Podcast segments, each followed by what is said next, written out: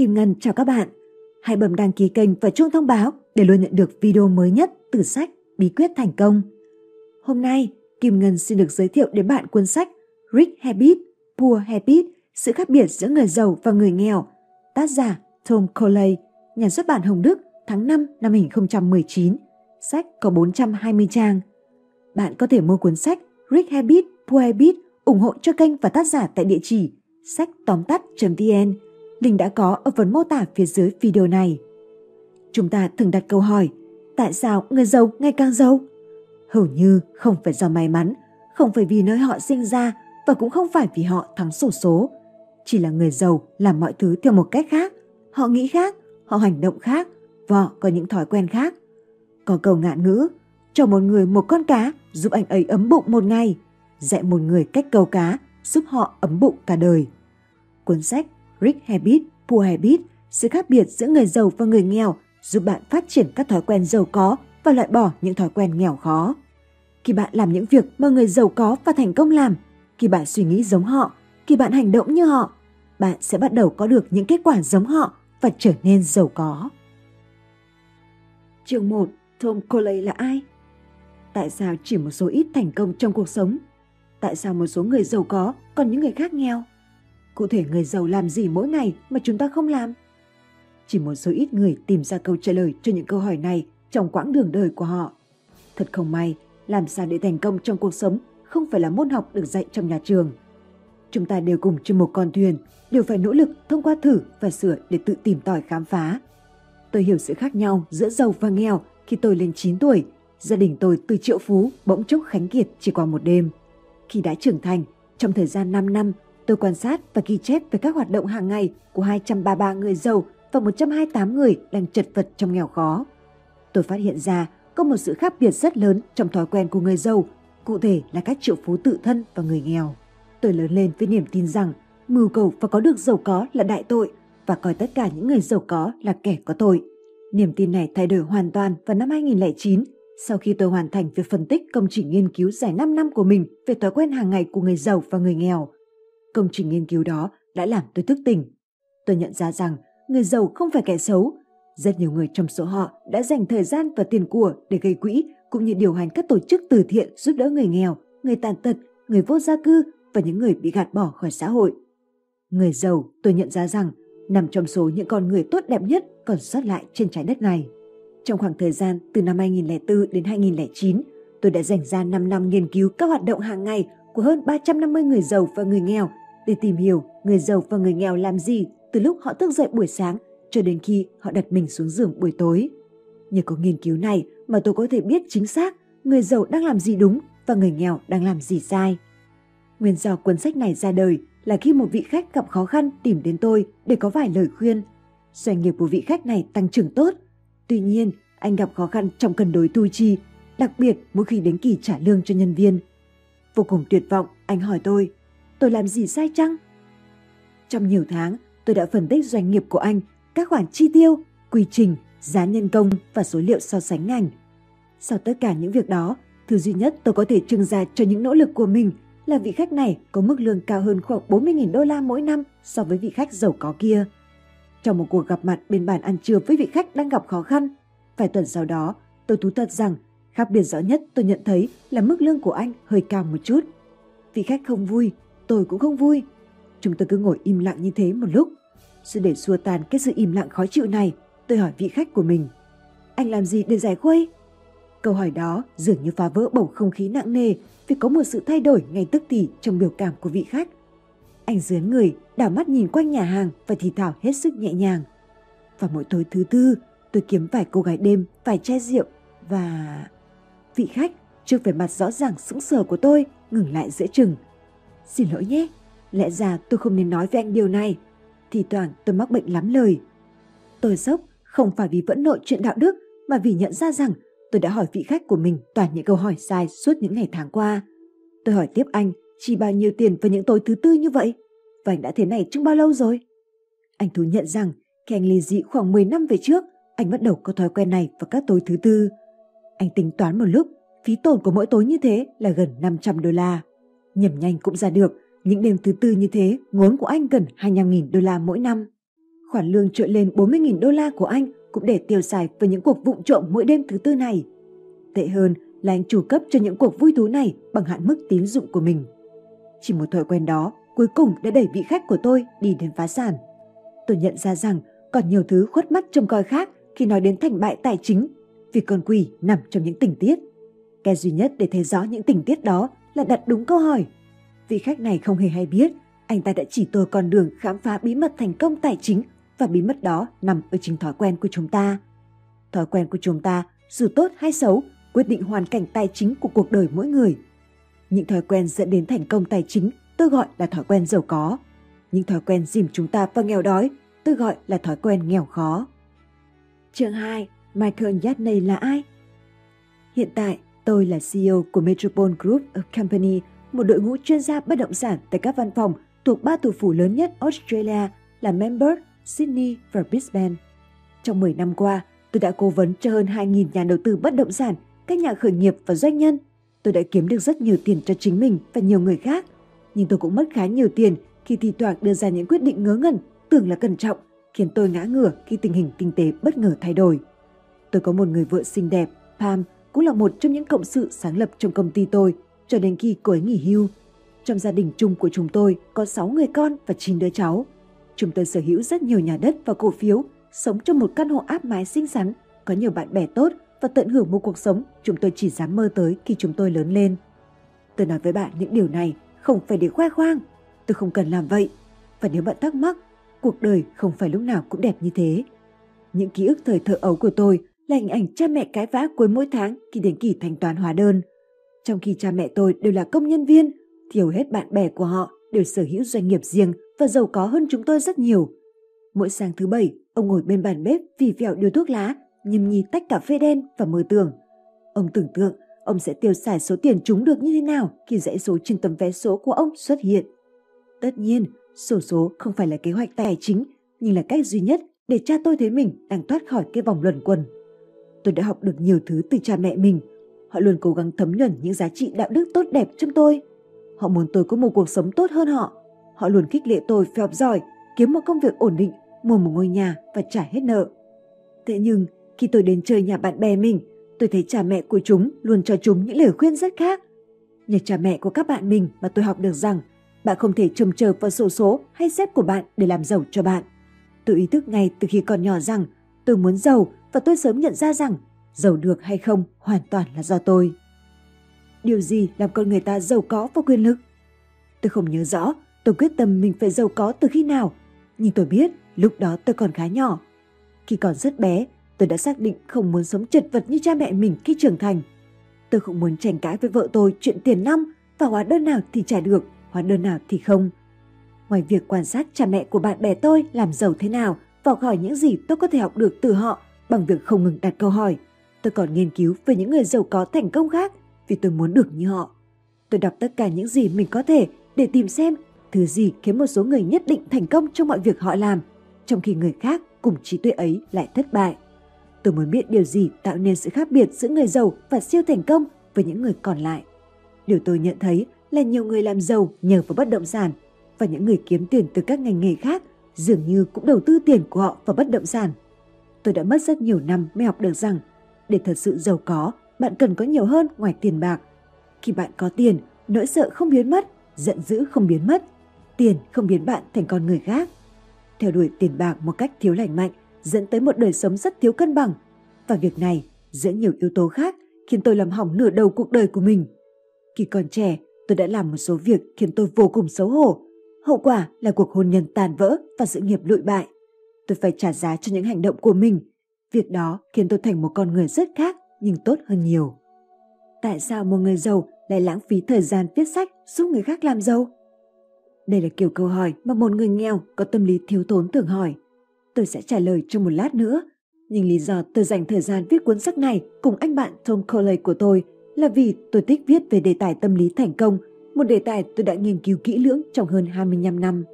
Tôi tự hào vì được nhiều người công nhận là chuyên gia hàng đầu trong lĩnh vực và tôi hạnh phúc vì được chia sẻ kiến thức của mình.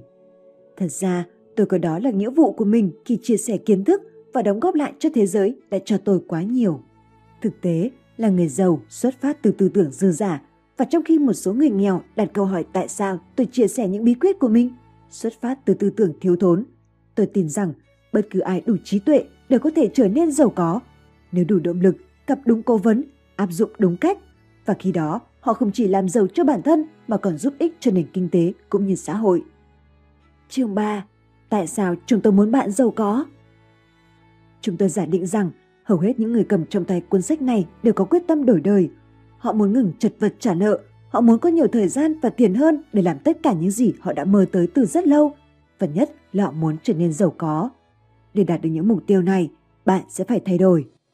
Thay đổi biến cái biết thành cái không biết và đồng nghĩa với việc từ bỏ những suy nghĩ và thói quen cũ khó bỏ. Để giàu có, bạn sẽ phải bỏ đi nhiều cách làm cũ và áp dụng những ý tưởng mới, chiến lược mới. Nói cách khác, bạn phải thay đổi. Quan trọng là bạn cũng cần tự kiểm soát tài chính của mình. Vậy tại sao chúng tôi muốn bạn giàu có? Có một câu nói mà chúng tôi tin là đúng. Bất cứ vấn đề nào có thể giải quyết bằng tiền thì không phải vấn đề. Chúng tôi cũng từng nghe nói, tình trạng ví của bạn song hành cùng với trạng thái tinh thần của bạn. Tức là khi bạn gặp vấn đề về tiền, khả năng bạn cũng có nhiều căng thẳng hơn. Hãy cùng điểm lại các vấn đề phổ biến chúng ta gặp phải và cách người giàu có loại bỏ nhiều vấn đề trong số đó. Chúng ta sẽ cùng nghiên cứu tháp giàu có để bạn hiểu rõ hơn bạn đang ở đâu và bạn muốn ở đâu. 1. Vấn đề tài chính 100% người giàu trong nghiên cứu của Tom đều có nhà riêng và 84% không có nợ thế chấp. 2. Vấn đề sức khỏe Theo số liệu nghiên cứu của Tom, 76 người giàu tập thể dục khoảng 30 phút mỗi ngày. Khoa học về lợi ích sức khỏe của các bài tập tim mạch rất rõ ràng, giúp bạn cải thiện sức khỏe và kéo dài tuổi thọ. Theo nghiên cứu của Tom, người giàu và người nghèo có các chế độ rất khác nhau. Người giàu ít ăn vặt, ít rượu bia, tránh xa đồ ăn nhanh và tiêu thụ ít đường hơn người nghèo. 3. Vấn đề gia đình Dù giàu hay nghèo, chúng ta cũng không thể kiểm soát các vấn đề gia đình. Có gia đình đồng nghĩa với việc bạn sẽ đối mặt với cả đống chuyện gia đình. 4. Vấn đề hàng xóm láng giềng Người giàu có cái quyền xa xỉ là được lựa chọn hàng xóm láng giềng bằng cách lựa chọn khu dân cư họ sống. Và nhìn chung, họ sống ở nơi có nhiều không gian hơn thay vì sát kè kè nhà hàng xóm. 5. Vấn đề nhà cửa Người giàu không chỉ được chọn sống ở đâu và sống thế nào, mà nếu có trục chặt với nhà cửa, người giàu cũng có tiền để sửa chữa ngay lập tức. 6. Vấn đề xe cộ Tương tự, người giàu có thể sở hữu bất cứ chiếc xe hơi nào mà họ muốn. Và nếu xe của họ có vấn đề, họ dư sức mang ra tiệm để sửa hoặc đơn giản là mua một cái mới. 7. Vấn đề nghiện ngập Ma túy là ủng nhọt của xã hội mà ngay cả người giàu cũng không thoát được. 8. Vấn đề việc làm Theo số liệu của Tom, 86 người giàu yêu thích công việc họ làm để kiếm sống và vì thế họ làm việc tốt hơn.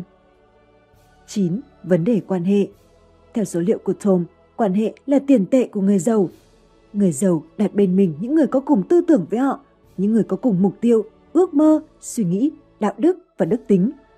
Họ dành nhiều thời gian quản lý các mối quan hệ với người thành công và tạo thói quen tránh xa các mối quan hệ độc hại. 10. Vấn đề tử tuất tàn tật Tất nhiên, tử tuất hay tàn tật có thể xảy ra với bất kỳ ai tại bất kỳ thời điểm nào, dù giàu hay nghèo. 11. Vấn đề quản lý thời gian 65% người giàu có ít nhất 3 nguồn thu nhập cần quản lý. Kết quả là họ liên tục bị căng lên về thời gian để quản lý các hoạt động này. Thêm vào đó, vì hơn 90% người giàu ra quyết định tại nơi làm việc, nên trách nhiệm luôn đi theo những người ra quyết định, bất kể họ đi đâu, kể cả khi họ đang nghỉ phép. Tháp giàu có Nào, hãy cùng tiếp tục xem bạn đang ở đâu trên tháp giàu có. Cấp độ giàu có số 0, bất ổn tài chính.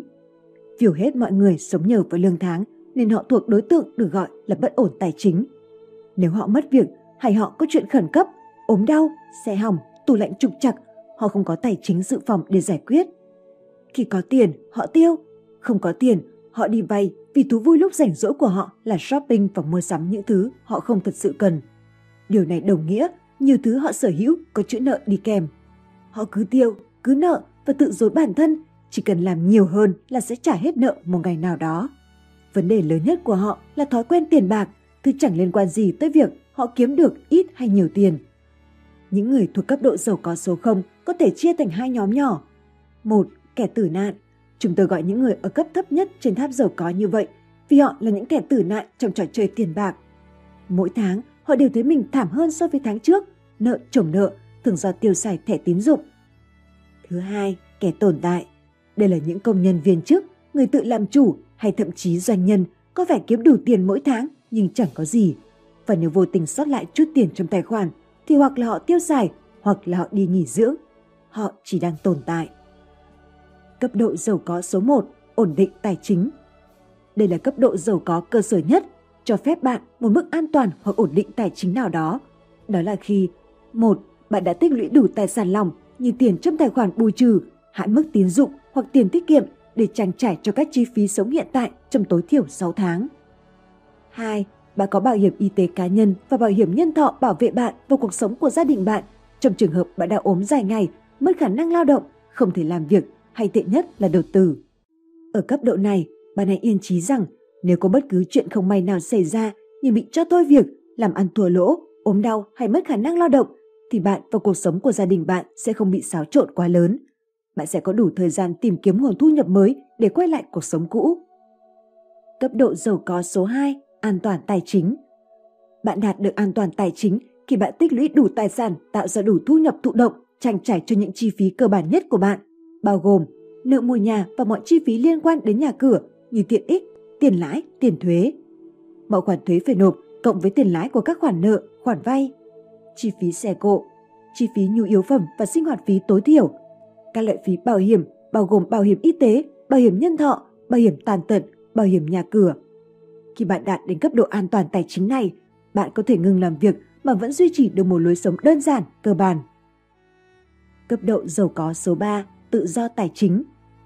Bạn biết bạn đạt được tự do tài chính khi bạn tích lũy đủ tài sản, tạo ra đủ thu nhập thụ động để trang trải lối sống bạn mong muốn, không hẳn là lối sống hiện tại và tất cả các chi phí mà không bao giờ phải làm việc trở lại. Sau bước đầu tiên xây dựng một cơ sở tài sản đáng kể, nhà đất, cổ phiếu hay doanh nghiệp, giờ bạn sử dụng tài sản của mình để tạo ra dòng tiền. Việc này không có nghĩa bạn sẽ không đi làm trở lại, mà bây giờ bạn có thể thực hiện những lựa chọn bạn muốn vì bạn tự do. Cấp độ 3 không phải là về hưu mà là tái tạo và đóng góp. Cấp độ giàu có số 4, sung túc tài chính. Một nhóm nhỏ người trên thế giới đạt đến sung túc tài chính khi có ai kiếm tiền từ đầu tư của họ làm việc quá tải. Họ không những không có các sức ép tài chính mà còn có rất nhiều thu nhập thặng dư sau khi trang trải cuộc sống, chỉ trả cho mọi chi phí và đóng góp cho cộng đồng. Tưởng là thông qua công tác từ thiện và quyên góp và cơ sở tài sản của họ cứ lớn thêm, lớn thêm mãi. Phần 2. Xây dựng tư duy giàu có Chương 4. Bạn kiểm soát số phận tài chính của bạn Người giàu khác người thường thế nào? Nếu bạn nghiên cứu cách người giàu đạt được tự do tài chính, bạn sẽ thấy nó liên quan rất ít đến cách họ sinh nhai như thế nào mà liên quan nhiều hơn đến tư duy của họ. Họ nghĩ gì về giàu có và thói quen của họ, họ hành xử thế nào? Xét về cách con người kiếm tiền, tất cả chúng ta có thể thuộc một trong bốn loại sau. Làm công ăn lương, tự làm chủ, nhà đầu tư và chủ doanh nghiệp. Thứ nhất, làm công ăn lương, có một công việc và nhận thu nhập từ một công ty, đổi thời gian lấy tiền bạc. Tuy nhiên, trước khi những người này kịp thấy tiền của mình thì khoản tiền đó đã bị chính phủ đánh thuế mất rồi.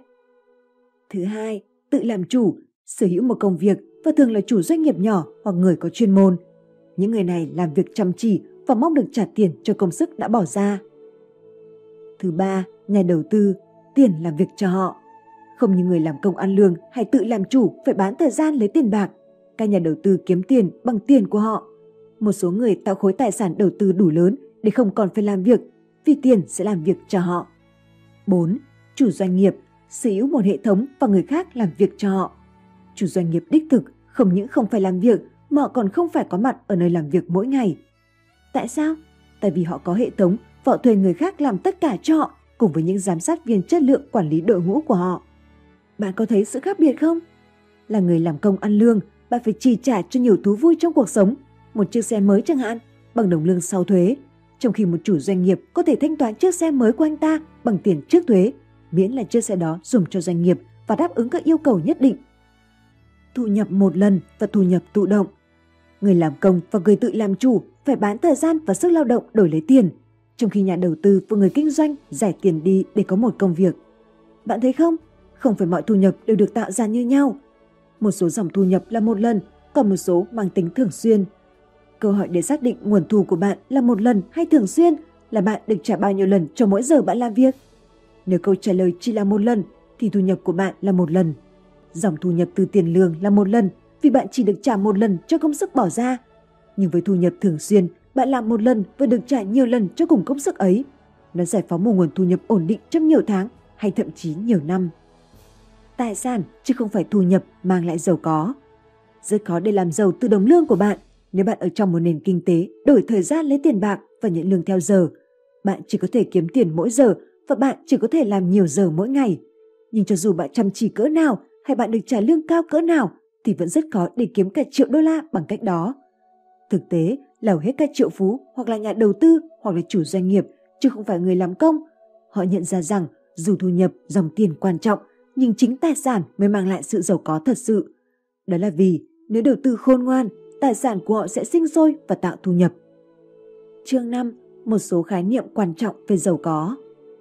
Thước đo độ giàu Khi bạn nhìn quanh và thấy có những người đang tận hưởng giàu sang, trong khi những người khác chật vật trả nợ hàng tháng, thì hiện thực rõ ràng đến đau lòng rằng trong khi một số người có rất nhiều tiền, thu nhập, những người khác không có. Và trong khi một số người có nhiều tài sản, những người khác không có. Lại có những người dường như có tất cả, một mức thu nhập đáng ghen tị, cộng với một khối tài sản khổng lồ. Vậy nếu bạn muốn độc lập tài chính, bạn nên nhắm tới việc có thêm những gì? Và bạn cân bằng thu nhập với tài sản thế nào? Về cơ bản, khi xét đến độ giàu có, tất cả chúng ta rơi vào một trong bốn góc sau. Góc thứ nhất, dòng tiền mạnh, tài sản ít. Góc thứ hai, dòng tiền mạnh, tài sản nhiều. Góc thứ ba, dòng tiền ít, tài sản nhiều. Góc thứ tư, dòng tiền ít, tài sản không có. Rõ ràng, bà không muốn nằm trong góc số 4, không tài sản và ít tiền. Nhưng buồn thay, đây lại là vị trí của nhiều người vì họ vướng vào nợ xấu và chật vật mới đủ ăn. Họ nằm ở cấp số 0 trên tháp giàu có. Những người thuộc góc số 3 thường là những người có nhà riêng, có thể không phải chịu nợ nhưng thiếu tiền hưởng thụ cuộc sống. Nằm trong góc số 1 là những người có được một mức thu nhập tốt nhưng không sở hữu bất kỳ tài sản có khả năng gia tăng giá trị nào. Họ thường có vẻ ngoài giàu có, đi xe sang, ở nhà đẹp, nhưng họ dường như có ít tài sản và hoàn toàn phụ thuộc vào công việc lương cao để trang trải cuộc sống. Góc số 2 là những người có khối tài sản đổ sộ tạo ra dòng tiền mặt. Họ đang xây dài loại thu nhập. Bí quyết của người giàu không hẳn là có nhiều tiền hơn, mà là họ có nhiều tài sản tạo ra thu nhập thụ động thường xuyên hơn. Đây là thứ mang lại cho tự do thời gian vì thu nhập của họ là thu nhập thụ động và thường xuyên, nên họ có thể dành thời gian cho bất cứ thứ gì họ muốn. Bao nhiêu phần trăm thu nhập của bạn là thường xuyên? Nếu khôn ngoan, bạn sẽ bắt đầu phát triển một dòng thu nhập thường xuyên kiếm được một cách thụ động. Dòng thu nhập này cuối cùng sẽ cho bạn tự do thời gian để làm những điều bạn muốn. Tài sản chứ không phải thu nhập mang lại giàu có. Mặc dù thu nhập thụ động, dòng tiền là quan trọng để bạn tự do tài chính, nhưng điều tôi muốn nói chính là tài sản mới mang lại sự giàu có thật sự. Vì nếu được đầu tư khôn ngoan, tài sản của bạn sẽ lớn mạnh và thu nhập chảy vào từ chúng. Không may lào hết mọi người không qua được giai đoạn thu nhập này. Họ không thể dùng tiền làm việc cho họ. Đơn giản là bạn không thể đi tắt đến giàu có bằng thu nhập. Làm giàu gồm 4 giai đoạn. 1. Đào tạo bản thân. 2. Xây dựng cơ sở tài sản bằng cách vay mượn để sở hữu bất động sản hoặc cổ phiếu. 3. Giảm dần nợ, chuyển sang giai đoạn dòng tiền trong sự nghiệp đầu tư. 4. Sống bằng cỗ máy kiếm tiền của bạn. Một trong những lý do hầu hết mọi người không giàu được là vì họ đầu tư cho dòng tiền, không phải cho tăng trưởng tài sản, vốn. Đầu tư cho dòng tiền là lý do tại sao hầu hết các nhà đầu tư mắc kẹt ở cấp độ giàu có số 2. Dòng tiền giúp bạn sống thoải mái, nhưng tăng trưởng tài sản mới đưa bạn thoát khỏi vòng luẩn quẩn. 5 cấp độ đầu tư nhưng cấp độ này không liên quan mật thiết đến các cấp độ giàu có trên tháp giàu có. Nhưng khi tôi giải thích với bạn những cấp độ này, mối quan hệ giữa việc bạn là nhà đầu tư cấp mấy với mức độ giàu có của bạn sẽ trở nên rõ ràng hơn.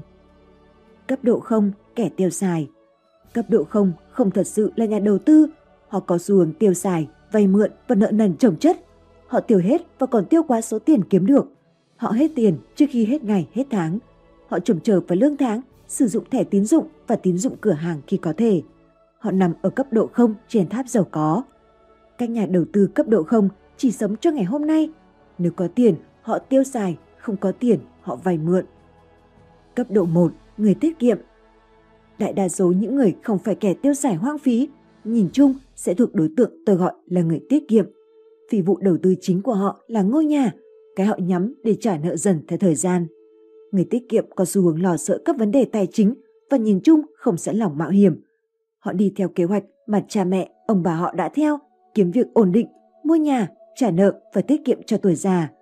Vấn đề là tiết kiệm hay thậm chí sở hữu hoàn toàn căn nhà của bạn không giúp bạn giàu có. Cấp độ 2, nhà đầu tư bị động. Các nhà đầu tư cấp độ 2 đã có ý thức về nhu cầu đầu tư. Họ nhận ra rằng lương hưu sẽ không giúp họ qua được giai đoạn tuổi già. Vì vậy, họ bắt đầu học về đầu tư và bắt đầu tích lũy tài sản. Mặc dù nhìn chung, họ là những người thông minh, nhưng họ vẫn là đối tượng tôi gọi là mù với tài chính. Họ không thật sự hiểu nguyên tắc về tiền. Nhưng hãy nhớ, đó không phải lỗi của họ. Không ai dạy họ về những thứ đó. Nếu có chăng, thì đó là cha mẹ họ đã dạy họ những khái niệm cũ kỹ, lỗi thời về tiền bạc. Cấp độ 3, nhà đầu tư chủ động. Các nhà đầu tư cấp 3 nhận ra rằng họ phải chịu trách nhiệm cho tương lai tài chính của mình và chủ động tham gia vào các quyết định đầu tư của mình. Họ am hiểu tài chính bằng cách xây dựng nền tảng kiến thức về cách chiến lược và kỹ thuật đầu tư. Họ bắt đầu dùng tiền làm việc cho mình.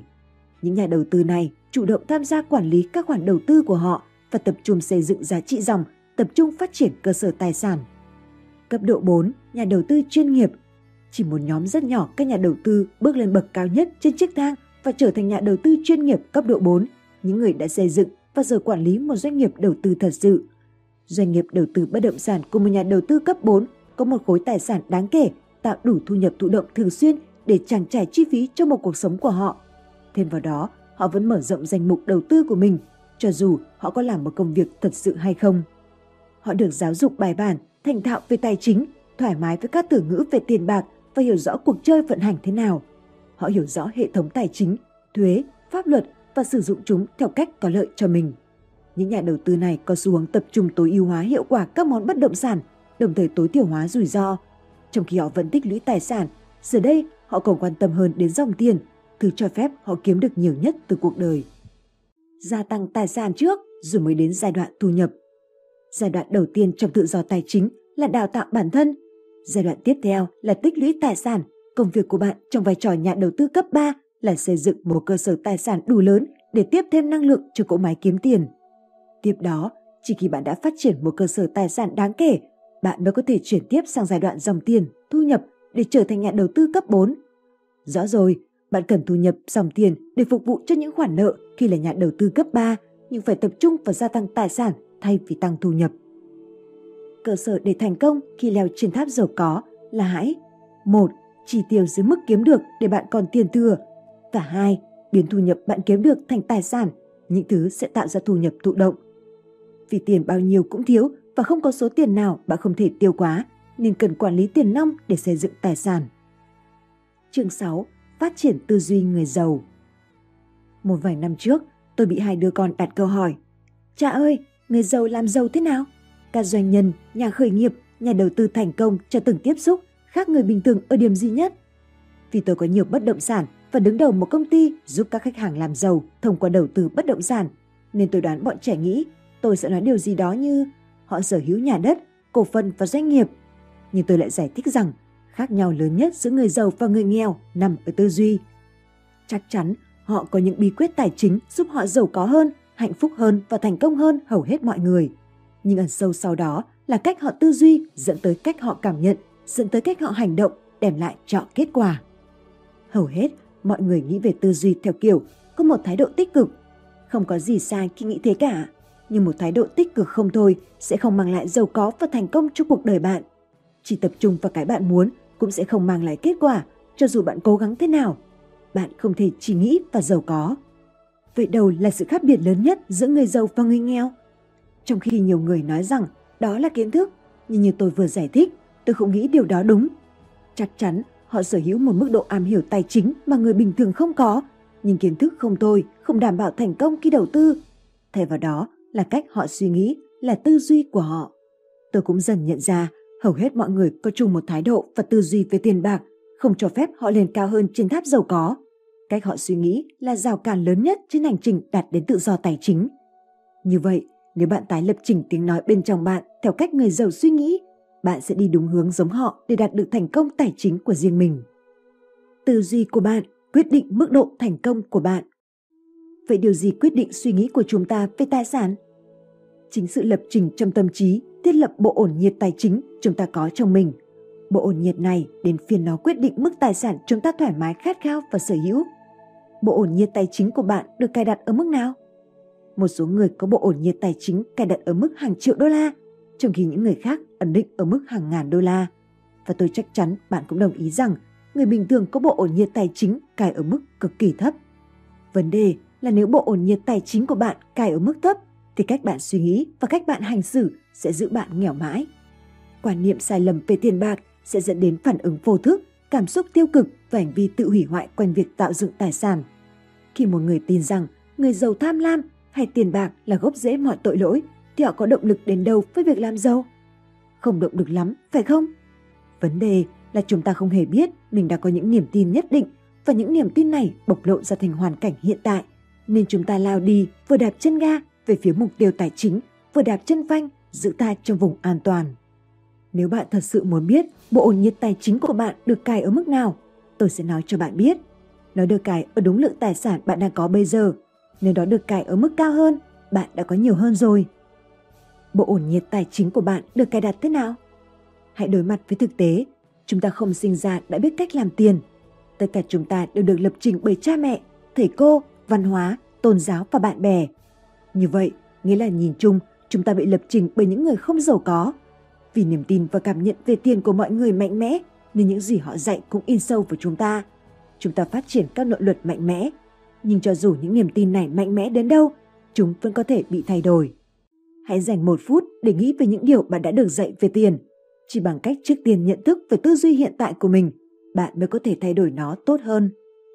Niềm tin của bạn về tiền Suy nghĩ của bạn về tiền thật ra là về tất cả mọi thứ đến từ các tệp thông tin trong các khoang lưu trữ trong đầu bạn.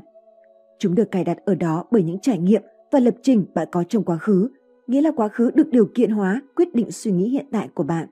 Vậy những niềm tin của bạn có đúng không? Chắc không hẳn đúng. Chúng là một khía cạnh trong nhận thức tổng thể của bạn về cuộc sống, đơn thuần dựa trên quá khứ. Thực tế, niềm tin tô màu cách bạn nhìn nhận mọi thứ và chúng là bộ lọc những thứ đến trước mặt bạn. Vấn đề là dần dần bạn sẽ quen với những bộ lọc này và quên mất bạn có chúng. Nói cách khác, hệ thống niềm tin chính là cặp kính màu cá nhân của bạn. Ai cũng nhìn đời qua cặp kính đó với những tông màu khác nhau tùy thuộc vào các bộ lọc niềm tin nội tại trong họ. Như vậy, nghĩa là không ai nhìn đời theo thực tế vốn dĩ của nó, mà chúng ta đang nhìn đời theo cách của chúng ta qua những cặp kính mà ta quên mất mình đang đeo chúng. Vậy nên, những niềm tin chúng ta có về tiền có thể hỗ trợ hoặc không hỗ trợ cho thành công của ta – chúng có thể trao quyền hoặc tước quyền khi nó đến thành tựu và hạnh phúc của ta. Một vấn đề khác là hết chúng ta, không bao giờ xem lại cách chúng ta nghĩ về tiền và tài sản. Chúng ta sống mà không đặt câu hỏi về những niềm tin chúng ta được nuôi dưỡng khi còn bé. Chúng ta không bao giờ điều chỉnh bản đồ cuộc đời mình để biết được ta là ai ngày hôm nay và ta muốn là ai ngày mai. Nhưng những gì bạn tin về tiền sẽ quyết định bạn nhìn thế giới thế nào và trải nghiệm bạn có với nó. Tầm quan trọng của niềm tin Người ta nói rằng tiềm thức chiếm 5 phần 6 bộ não của chúng ta. Tiềm thức không bao giờ ngủ và kiểm soát mọi chức năng của cơ thể, bao gồm hít thở, lưu thông máu và tiêu hóa, mà không có bất cứ chỉ đạo có ý thức nào về phần chúng ta.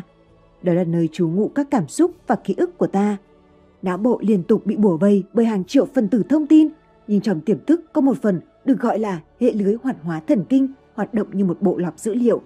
Đó là thứ lọc bỏ những tiếng ồn ào buổi đêm khi bạn ngủ nhưng cho phép một người mẹ đang cho con bú nghe thấy tiếng đứa con cựa quậy. Thứ này có liên quan gì đến làm giàu? Niềm tin chỉ đạo tiềm thức bộc lộ những gì chúng ta nghĩ đến và tin tưởng. Nếu chúng ta tin, không chút nghi ngờ rằng ta sẽ giàu có và thành công, tiềm thức sẽ khiến điều đó xảy ra. Người giàu và người nghèo có những niềm tin rất khác nhau. Thế còn luật hấp dẫn thì sao? Tất cả những điều này về niềm tin có liên quan gì đến luật hấp dẫn mà những người trong thế giới truyền động lực vẫn nhắc đến? Câu trả lời là chẳng liên quan gì cả. Luật hấp dẫn tục đẩy ý niệm rằng suy nghĩ của chúng ta có khả năng hấp dẫn và ta nghĩ gì nhiều nhất ta trở thành thứ đó. Hãy nghĩ và điều đó sẽ đến với bạn, hoàn toàn là điều nhảm nhí. Bạn không thể chỉ nghĩ đủ lâu về tiền là tiền sẽ kéo đến qua cửa nhà bạn. Bạn không thể chỉ làm những gì bạn thích, nghĩ đến những điều hay ho và mừng tượng giàu có. Tôi chưa từng thấy tiền rơi vào đầu ai chỉ ngồi không tưởng tượng về tiền. Không, bí quyết thật sự để trở nên thành công và giàu có là bạn không thể chỉ ngồi đó và nghĩ mình sẽ kiếm được tiền. Bạn cần hành động và cung cấp một sản phẩm hoặc dịch vụ gia tăng giá trị cho người khác. Điểm mấu chốt mà nhiều diễn giả truyền cảm hứng bỏ sót là nhu cầu hành động. Ý tôi là, liệu khái niệm đó có còn thú vị không nếu bạn phải thực sự làm điều gì đó với cuộc đời bạn? Rõ rồi, người giàu nghĩ khác người nghèo, nhưng họ không thu hút tiền chỉ bằng cách nghĩ về nó, mà còn vì cách họ hành xử, hành động của họ. Chương 7. Tại sao hầu hết mọi người sẽ không bao giờ giàu? Sự thật đơn giản là đây. Nếu bạn muốn giàu, hãy nhìn xem hầu hết mọi người làm gì và làm ngược lại. Lý do chính hầu hết mọi người sẽ không bao giờ giàu là vì thói quen tiền bạc của họ, những việc người bình thường làm với tiền, và đó là vì họ không am hiểu tài chính. Họ không hiểu tiền hoạt động thế nào. Sự lập trình họ tiếp nhận về tiền, tài sản và người giàu khi còn là những đứa trẻ ở cái tuổi não bộ hút mọi thông tin xung quanh như một miếng bọt biển. Thực tế là bộ não được lập trình để suy nghĩ, cảm nhận và phản ứng theo cách nhất định trước các ý tưởng, sự kiện và đối tượng khác nhau, bao gồm tiền và tài sản. Chúng ta không được sinh ra đã biết cách làm tiền và không may mắn là hết chúng ta được lập trình theo cách không giàu có. Tin tốt là bạn có thể được lập trình lại. Chúng ta được lập trình để nghĩ gì? Vấn đề là chúng ta học hỏi từ sai lầm nhiều hơn từ thành công, nhưng theo cách sai, không phải theo cách tích cực. Có lẽ việc này liên quan đến thời kỳ nguyên thủy của con người sống trong hang động, khi chúng ta bị rình rập bởi những nguy hiểm về thể chất. Chúng ta có xu hướng ghi nhớ những trải nghiệm xấu và thường cho phép những thứ tiêu cực dẫn dắt việc ta làm hơn là những điều tích cực. Chính vì thế, hầu hết mọi người nuôi con theo một cách rất kỵ mạo hiểm. Họ dạy con cái những chiến lược dễ chịu, an toàn. Sống thế sẽ an toàn hơn, phải không? Cha mẹ dạy bạn điều này vì họ yêu thương bạn và muốn những điều tốt đẹp nhất cho bạn. Họ thật lòng tin rằng giữ bạn tránh xa hành vi tiềm ẩn rủi ro là cách tốt nhất để giữ bạn an toàn. Tin tốt là nếu bạn làm theo lời khuyên đó, bạn sẽ đạt được kết quả trung bình nhiều hết những người khác và nếu may mắn, bạn sẽ tiến lên được tầng lớp trung lưu. Tin xấu là bạn sẽ mãi mãi trở tầng lớp trung lưu mà thôi. Thứ duy nhất phải sợ chính là bản thân nỗi sợ. Một phần lớn trong con người là phần người, và đã là con người nghĩa là có cảm xúc. Chúng ta ai cũng biết sợ, buồn, giận, yêu, ghét, thất vọng và sung sướng. Điều là mỗi chúng ta khác biệt duy nhất chính là cách ta phản ứng trước những cảm xúc này. Tôi nhận ra rằng một trong những chướng ngại lớn nhất ngáng đường hầu hết mọi người đến với độc lập tài chính là sợ hãi. Sự thật là khi phải tới chỗ mạo hiểm tiền bạc, tất cả chúng ta đều thấy sợ hãi, kể cả những người thành công nhất trong chúng ta. Khác nhau ở chỗ, chúng ta xử lý nỗi sợ đó như thế nào. Đối với nhiều người, cảm xúc sợ hãi đó sinh ra suy nghĩ, đừng mạo hiểm, chỉ an toàn thôi. Với những người khác, nỗi sợ mất tiền khiến họ nghĩ, học kiểm soát rủi ro đi, chưa khôn ngoan lên. Thú vị ở chỗ, cùng một cảm xúc nhưng quy trình suy nghĩ khác nhau dẫn đến kết quả khác nhau. Điểm mấu chốt là bạn chưa đẻ đã sợ tiền. Bạn được dạy về nỗi sợ này bởi cha mẹ bạn, bởi xã hội của chúng ta. Họ dạy bạn phải cẩn trọng, họ dạy bạn không được mạo hiểm, họ dạy bạn phải an toàn, kiếm một công việc ổn định, kiếm một mức thu nhập ổn định và tìm kiếm sự an toàn. Chúng ta trốn trong những gì ta nghĩ là an toàn. Để vượt qua ngọn núi độc lập tài chính, bạn sẽ phải vượt qua một số nỗi sợ. Nhưng tin vui là một khi bạn vượt qua sợ hãi, thành công ở rất gần bạn. Chắc chắn sẽ có một chút khó khăn, leo lên đỉnh núi sẽ có một số nguy hiểm dọc đường đi, nhưng đừng coi chúng là thất bại mà là vài bước lùi lại trên con đường đến thành công mà thôi. Sợ hãi có thể khiến bạn mất tiền. Một trong những khác biệt lớn giữa người giàu và người nghèo là cách họ đối mặt với nỗi sợ mất tiền. Thật ra, sợ mất tiền là một trong những lý do lớn nhất tại sao hầu hết mọi người không đầu tư hoặc họ lựa chọn đầu tư kém hiệu quả. Và để gói gọn lại, hãy điểm lại 9 lý do tại sao hầu hết mọi người không giàu được. 1. chưa bao giờ xác định và thật sự định nghĩa cụ thể về giàu có có ý nghĩa gì đối với họ. 2. Lười nhác 3. Không sẵn sàng trả giá 4.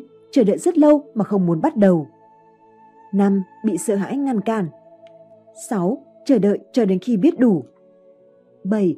Tập trung vào thu nhập một lần thay vì thu nhập thụ động 8. Giao trách nhiệm cho người khác, các chuyên gia thay vì bản thân Và 9 bỏ cuộc khi đối mặt với thách thức. Chương 8. 39 lối tư duy khác biệt của người giàu Có một lý do rất hay tại sao cuốn sách lại tên là Nghĩ giàu làm giàu mà không phải là kiếm việc, chăm chỉ và làm giàu. Đó là vì người giàu nghĩ khác hầu hết mọi người và những người làm việc chăm chỉ trong một công việc không có cái kết giàu có. Theo tôi nghĩ, cấp độ giàu có của bạn, bạn giàu cỡ nào là thước đo tuyệt vời nhất cho tư duy của bạn. Thật ra, tiền là thứ tốt đẹp. Cần có tiền mới xây được bệnh viện, nhà thờ và chỗ trú mưa tránh nắng. Bạn cần tiền để mua nhà, sắm xe, quần áo, đồ ăn, nghỉ dưỡng và tất cả những trải nghiệm tuyệt vời trong cuộc sống. Kiếm tiền không có nghĩa là lấy tiền từ người khác. Tiền có xu hướng chảy về phía những người có tiền sử dụng nó theo những cách hiệu quả nhất để tạo ra hàng hóa và dịch vụ có giá trị. Những người có thể đầu tư tiền để tạo ra công ăn việc làm và cơ hội mang lại lợi ích cho người khác.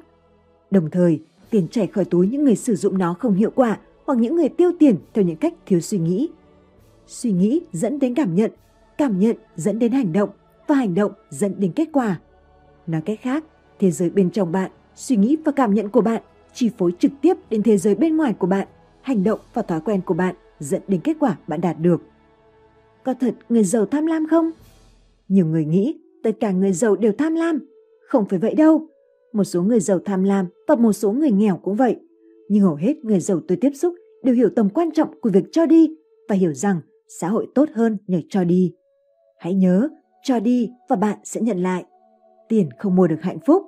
82% người giàu hạnh phúc, trong khi 98% người nghèo bất hạnh.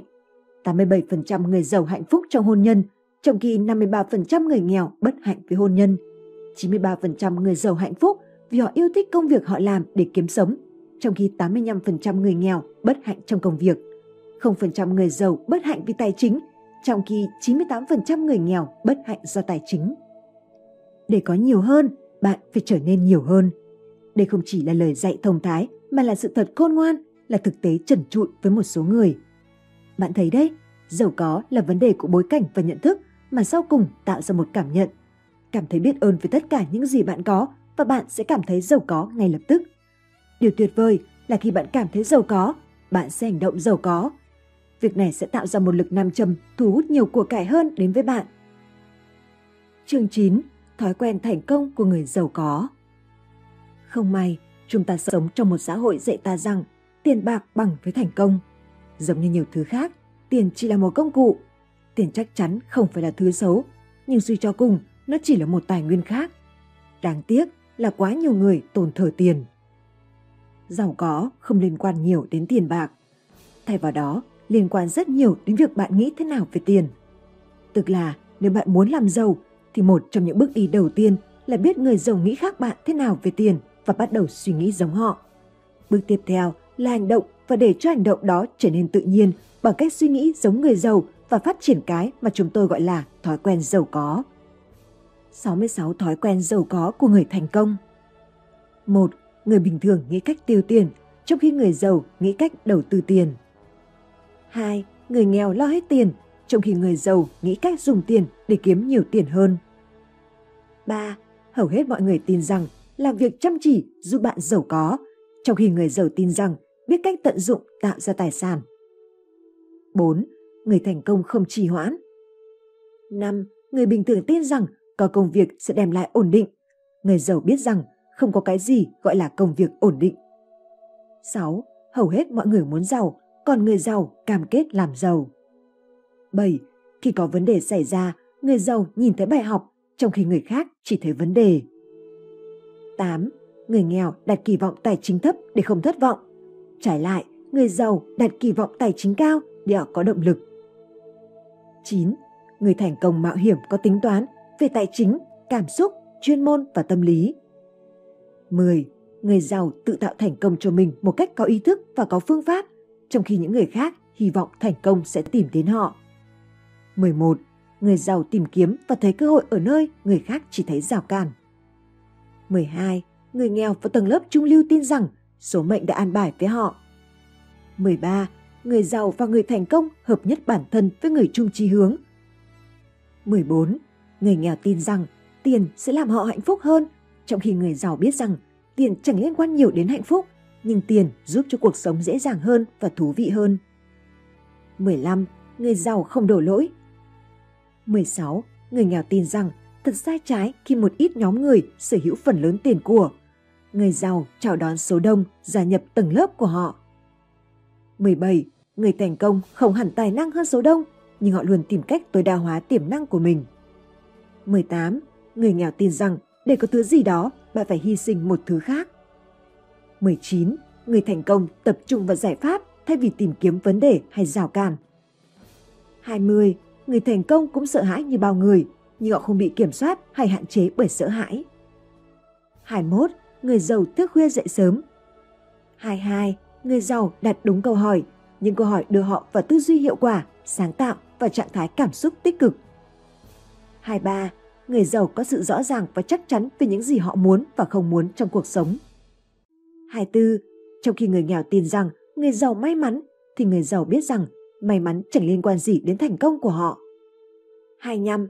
Trong khi tầng lớp trung lưu tin rằng con đường đến giàu có là giáo dục chính quy như học đại học hay thạc sĩ, bạn sẽ thấy nhiều người giàu còn chưa học hết phổ thông. 26. Người giàu là những người ham học hỏi cả đời. 27. Người giàu nhìn chung giàu vì họ kiếm tiền từ việc bán một kiến thức cụ thể họ học được. 28. Người giàu và người thành công thấy ly nước đầy một nửa nhưng vẫn thực tế và không viển vông. 29. Nói cách khác, người nghèo tập trung vào rào cản, trong khi người giàu tập trung vào cơ hội. 30. Trong khi nhiều người chỉ thích thoải mái, né tránh khổ cực và gò bó bằng mọi giá, người giàu hiểu giá trị và lợi ích khi trải qua những khó khăn mà hết người khác né tránh. 31. Người nghèo nghĩ người giàu ích kỷ. Người giàu coi kiếm tiền là nghĩa vụ để họ có thể đóng góp nhiều hơn, một phần bằng cách trở thành tấm gương tốt, nhưng quan trọng hơn là làm từ thiện và giúp đỡ cộng đồng. 32. Người nghèo không tin họ xứng đáng giàu có, trong khi người giàu tin họ đáng được giàu. 33. Người giàu và người thành công dễ thích nghi và đón nhận thay đổi. 34. Người nghèo từng bất mãn với người giàu và thành công. 35. Người thành công không tin tưởng hay chờ đợi số phận, vận mệnh, cơ hội hay may mắn quyết định hay định đoạt tương lai của họ. 36. Người nghèo nghĩ về tiền bằng cảm xúc, trong khi người giàu nghĩ về tiền bằng lý trí. 37. Người thành công có kế hoạch cho cuộc đời họ và họ làm việc có phương pháp để biến kế hoạch đó thành hiện thực. 38. Người nghèo thường nghĩ người giàu thiếu thành thật, trong khi người thành công biết người giàu giàu hoài bão. 39. Hầu hết chúng ta được dạy rằng tiền là nguyên nhân của mọi bất công trên thế gian. Nhưng tiền đơn giản chỉ là một món hàng hóa, nó tốt hay xấu là do quan điểm của ta về nó. Vì vậy, trong khi người nghèo tin rằng tiền là gốc rễ của mọi tội lỗi, người giàu biết rằng nghèo khó là gốc rễ của mọi tội lỗi. 40. Người nghèo tin rằng tiền thay đổi con người. Người giàu hiểu rằng tiền bộc lộ con người. 41. Người nghèo lo rằng nếu giàu có, họ sẽ mất bạn bè. Người giàu tin rằng giàu có mở rộng mạng lưới quan hệ. 42. Người thành công kiên định. 43. Người nghèo tin rằng tư duy không liên quan đến giá trị tài sản cá nhân. Người thành công biết tư duy quan trọng đối với kết quả. 44. Nhiều người tin rằng bạn phải có học vấn cao và khôn ngoan mới giàu có được. Người thành công biết thông minh không liên quan đến làm giàu mà cần am hiểu tài chính. 45. Người nghèo dạy con trẻ về tiền bạc bằng cách làm gương.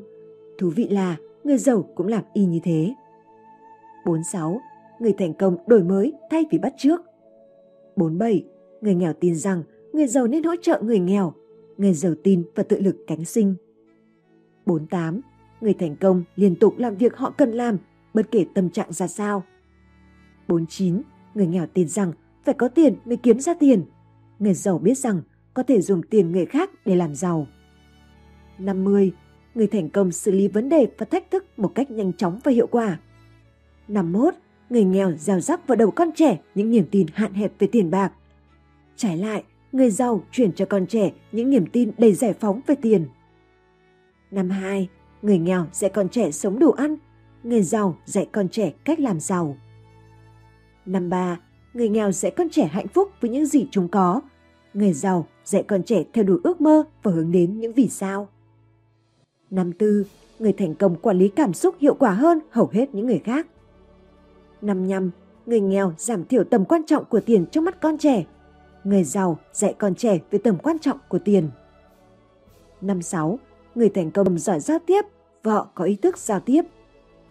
Năm bảy, người thành công an nhiên tự tại. Năm tám người nghèo nghĩ học hành kết thúc khi rời trường lớp và ưa thích giải trí hơn học hành. Người giàu liên tục học hỏi và phát triển. Năm 9, người thành công hào phóng. 60, người thành công có xu hướng khiêm tốn, họ vui vẻ nhận lỗi và xin lỗi. 61. Người nghèo không tin vào phát triển cá nhân. Người giàu biết tài sản cá nhân không thể tăng nhanh hơn sự phát triển cá nhân. 62. Người thành công vui vẻ bơi ngược dòng. 63. Khao khát muốn khác thường nghĩa là người thành công làm những việc hầu hết mọi người sẽ không làm. 64. Trong khi người bình thường cảm thấy bị đe dọa bởi thay đổi, người thành công đón nhận thay đổi. 65. Trong khi nhiều người bị động phản xạ, người thành công chủ động phản ứng. 66. Người thành công có sự cân bằng trong cuộc sống. Chúng ta ai cũng có vài thói quen giàu có và vài thói quen nghèo khó. Thứ tạo nên khác biệt lớn nhất trên chiếc bập bênh cuộc đời là bạn có nhiều thói quen giàu có hơn hay nhiều thói quen nghèo khó hơn. Tin vui là lựa chọn nằm ở bạn. Bạn có thể lựa chọn bạn sẽ là người có hay không có. Chương 10. Bí mật của chỉ hoãn sung sướng Sức mạnh của sự chỉ hoãn Một trong những thói quen giàu có phổ biến mà tôi thấy ở nhiều người thành công là khả năng chỉ hoãn sung sướng. Người thành công có khả năng kiên nhẫn cao hơn và có tài chỉ hoãn việc hưởng thụ thành quả. Họ có khả năng làm việc chăm chỉ để hoàn thành một mục tiêu chưa đạt được trong một thời gian dài. Học cách chỉ hoãn sung sướng thay vì tìm kiếm thỏa mãn nhất thời là cần thiết để thành công. Đặc biệt khi nói đến những việc như đầu tư, kinh doanh và kiếm tiền. Điều này có nghĩa là cái giá hời bạn trả ngày hôm nay có thể sẽ tốn của bạn một khoản lớn nhiều hơn về lâu dài vì bạn đang dùng tín dụng để thanh toán. Nói một cách dễ hiểu nhất là khả năng chờ đợi 15 phút để có được hai thay vì một viên kẹo dẻo chính là khả năng chỉ hoãn sung sướng được nhiều hơn dù muộn hơn một chút. Khả năng chờ đợi và tiết kiệm để mua một thứ gì đó thay vì nhanh chóng có được ngay khi bạn nhận ra là bạn muốn có nó chính là khả năng chỉ hoãn sung sướng. Khả năng đầu tư tiền hôm nay để có tiền lúc hưu trí chính là khả năng chỉ hoãn sung sướng. Câu hỏi ở đây là làm sao bạn học cách trì hoãn sung sướng? Như tôi đã nói, không dễ học kỹ năng này, nhưng nó có thể nằm trong bộ công cụ thói quen giàu có của bạn nếu bạn làm theo vài mẹo đơn giản sau. Thứ nhất, viết ra các mục tiêu về tiền và dán ở nơi bạn có thể thấy chúng hàng ngày. 2. Mỗi lần bạn bị thứ gì đó cám dỗ, hãy xem nó là mong muốn hay nhu cầu. Nếu là mong muốn, hãy trì hoãn ít nhất 24 tiếng trước khi quyết định mua hay không. Hãy quay lại sau 24 tiếng và nếu bạn vẫn cần vật đó thì hãy mua nó. Bạn sẽ ngạc nhiên thấy niềm khao khát mua sắm đa phần đều biến mất. 3. Một chiến lược khác là hãy xin lời khuyên từ những người lớn tuổi hơn bạn để xem họ ước họ sẽ dùng tiền khác đi như thế nào nếu họ được quay lại tuổi của bạn. Những điều căn bản về trì hoãn sung sướng Không dễ thay đổi những thói quen cố hữu và cách tiếp cận cuộc sống mà bạn đã đang có từ thời thơ ấu. Nhưng một khi bạn ý thức về tầm quan trọng của khái niệm trì hoãn sung sướng, thay đổi là hoàn toàn có thể. Hãy bắt đầu từ những điều chỉnh nhỏ nhỏ trong kiểu suy nghĩ của bạn bằng cách nhận diện những thói quen của bạn nhằm để thỏa mãn sung sướng nhất thời. Nhớ rằng, cái gì đến quá nhanh thì khả năng ra đi cũng dễ dàng. Mọi thứ tốt đẹp đều cần thời gian. Trì hoãn sung sướng là gì? Định nghĩa của trì hoãn sung sướng là khả năng kìm nén cám dỗ muốn có một phần thưởng tức thì để chờ đợi phần thưởng đến sau. Phần thưởng đến sau thường lớn hơn phần thưởng ngày lúc này và đó là lý do nó đáng được chờ đợi. Nghiên cứu về khả năng trì hoãn sung sướng cho thấy kỹ năng này mang lại nhiều kết quả tích cực bao gồm thành công về học thuật, sức khỏe thể chất, tâm lý và năng lực xã hội. Tương tự, khả năng trì hoãn sung sướng của một người cũng liên quan đến những kỹ năng khác như kiên nhẫn, bốc đồng và tự kiểm soát, sức mạnh ý chí, tất cả nằm trong hành vi tự điều chỉnh. Phần 3. Hiểu về thói quen giàu và thói quen nghèo khó. Chương 11. Chương trình thói quen giàu có. Tín điều thứ nhất, người giàu gặp vận may, còn người nghèo gặp vận rủi. Nhiều người không thành công cho rằng họ không có vận may hay không may mắn. Họ lý luận rằng để thành công về mặt tài chính, bạn cần may mắn. Liệu may mắn có quan trọng với thành công? Câu trả lời luôn là có. Tất cả những người thành công đều trải qua may mắn. Thực tế là sẽ không ai thành công nếu họ không có một chút may mắn nào. Nhưng hãy đi sâu hơn với sự thật này. Có bốn loại vận. Loại đầu tiên là vận may ngẫu nhiên. Đây là loại vận may mà chúng ta không thể kiểm soát như là thắng sổ số hay được một khoản thừa kế bất ngờ. Loại thứ hai là vận rủi ngẫu nhiên. Giống như vận may ngẫu nhiên, chúng ta cũng không thể kiểm soát điều này. Loại thứ ba là vận hội, vận may cơ hội. Vận may này là một sản phẩm phụ từ những thói quen tốt hàng ngày. Người thành công làm những việc cần làm trong một thời gian dài để vận hội đến với họ. Họ sống theo những thói quen giàu có mỗi ngày.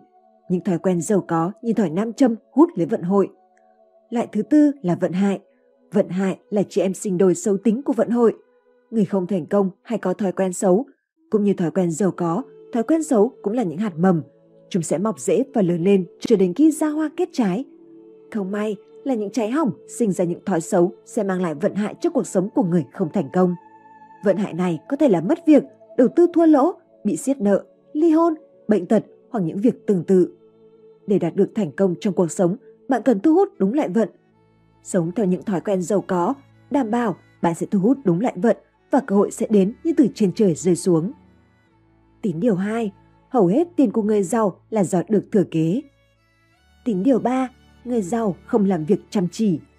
Người giàu, đặc biệt là các triệu phú tự thân, làm việc nhiều thời gian hơn người khác. Tín điều 4. Người giàu thông minh hơn và học vấn cao hơn. Thực tế là hầu hết người giàu ra đời không thông minh hơn hay có học vấn cao hơn người khác. Thứ họ có và làm họ trở nên thông minh hơn, hiểu biết hơn sau này là khát vọng học nữa học mãi cũng như khát khao cải thiện kỹ năng bản thân.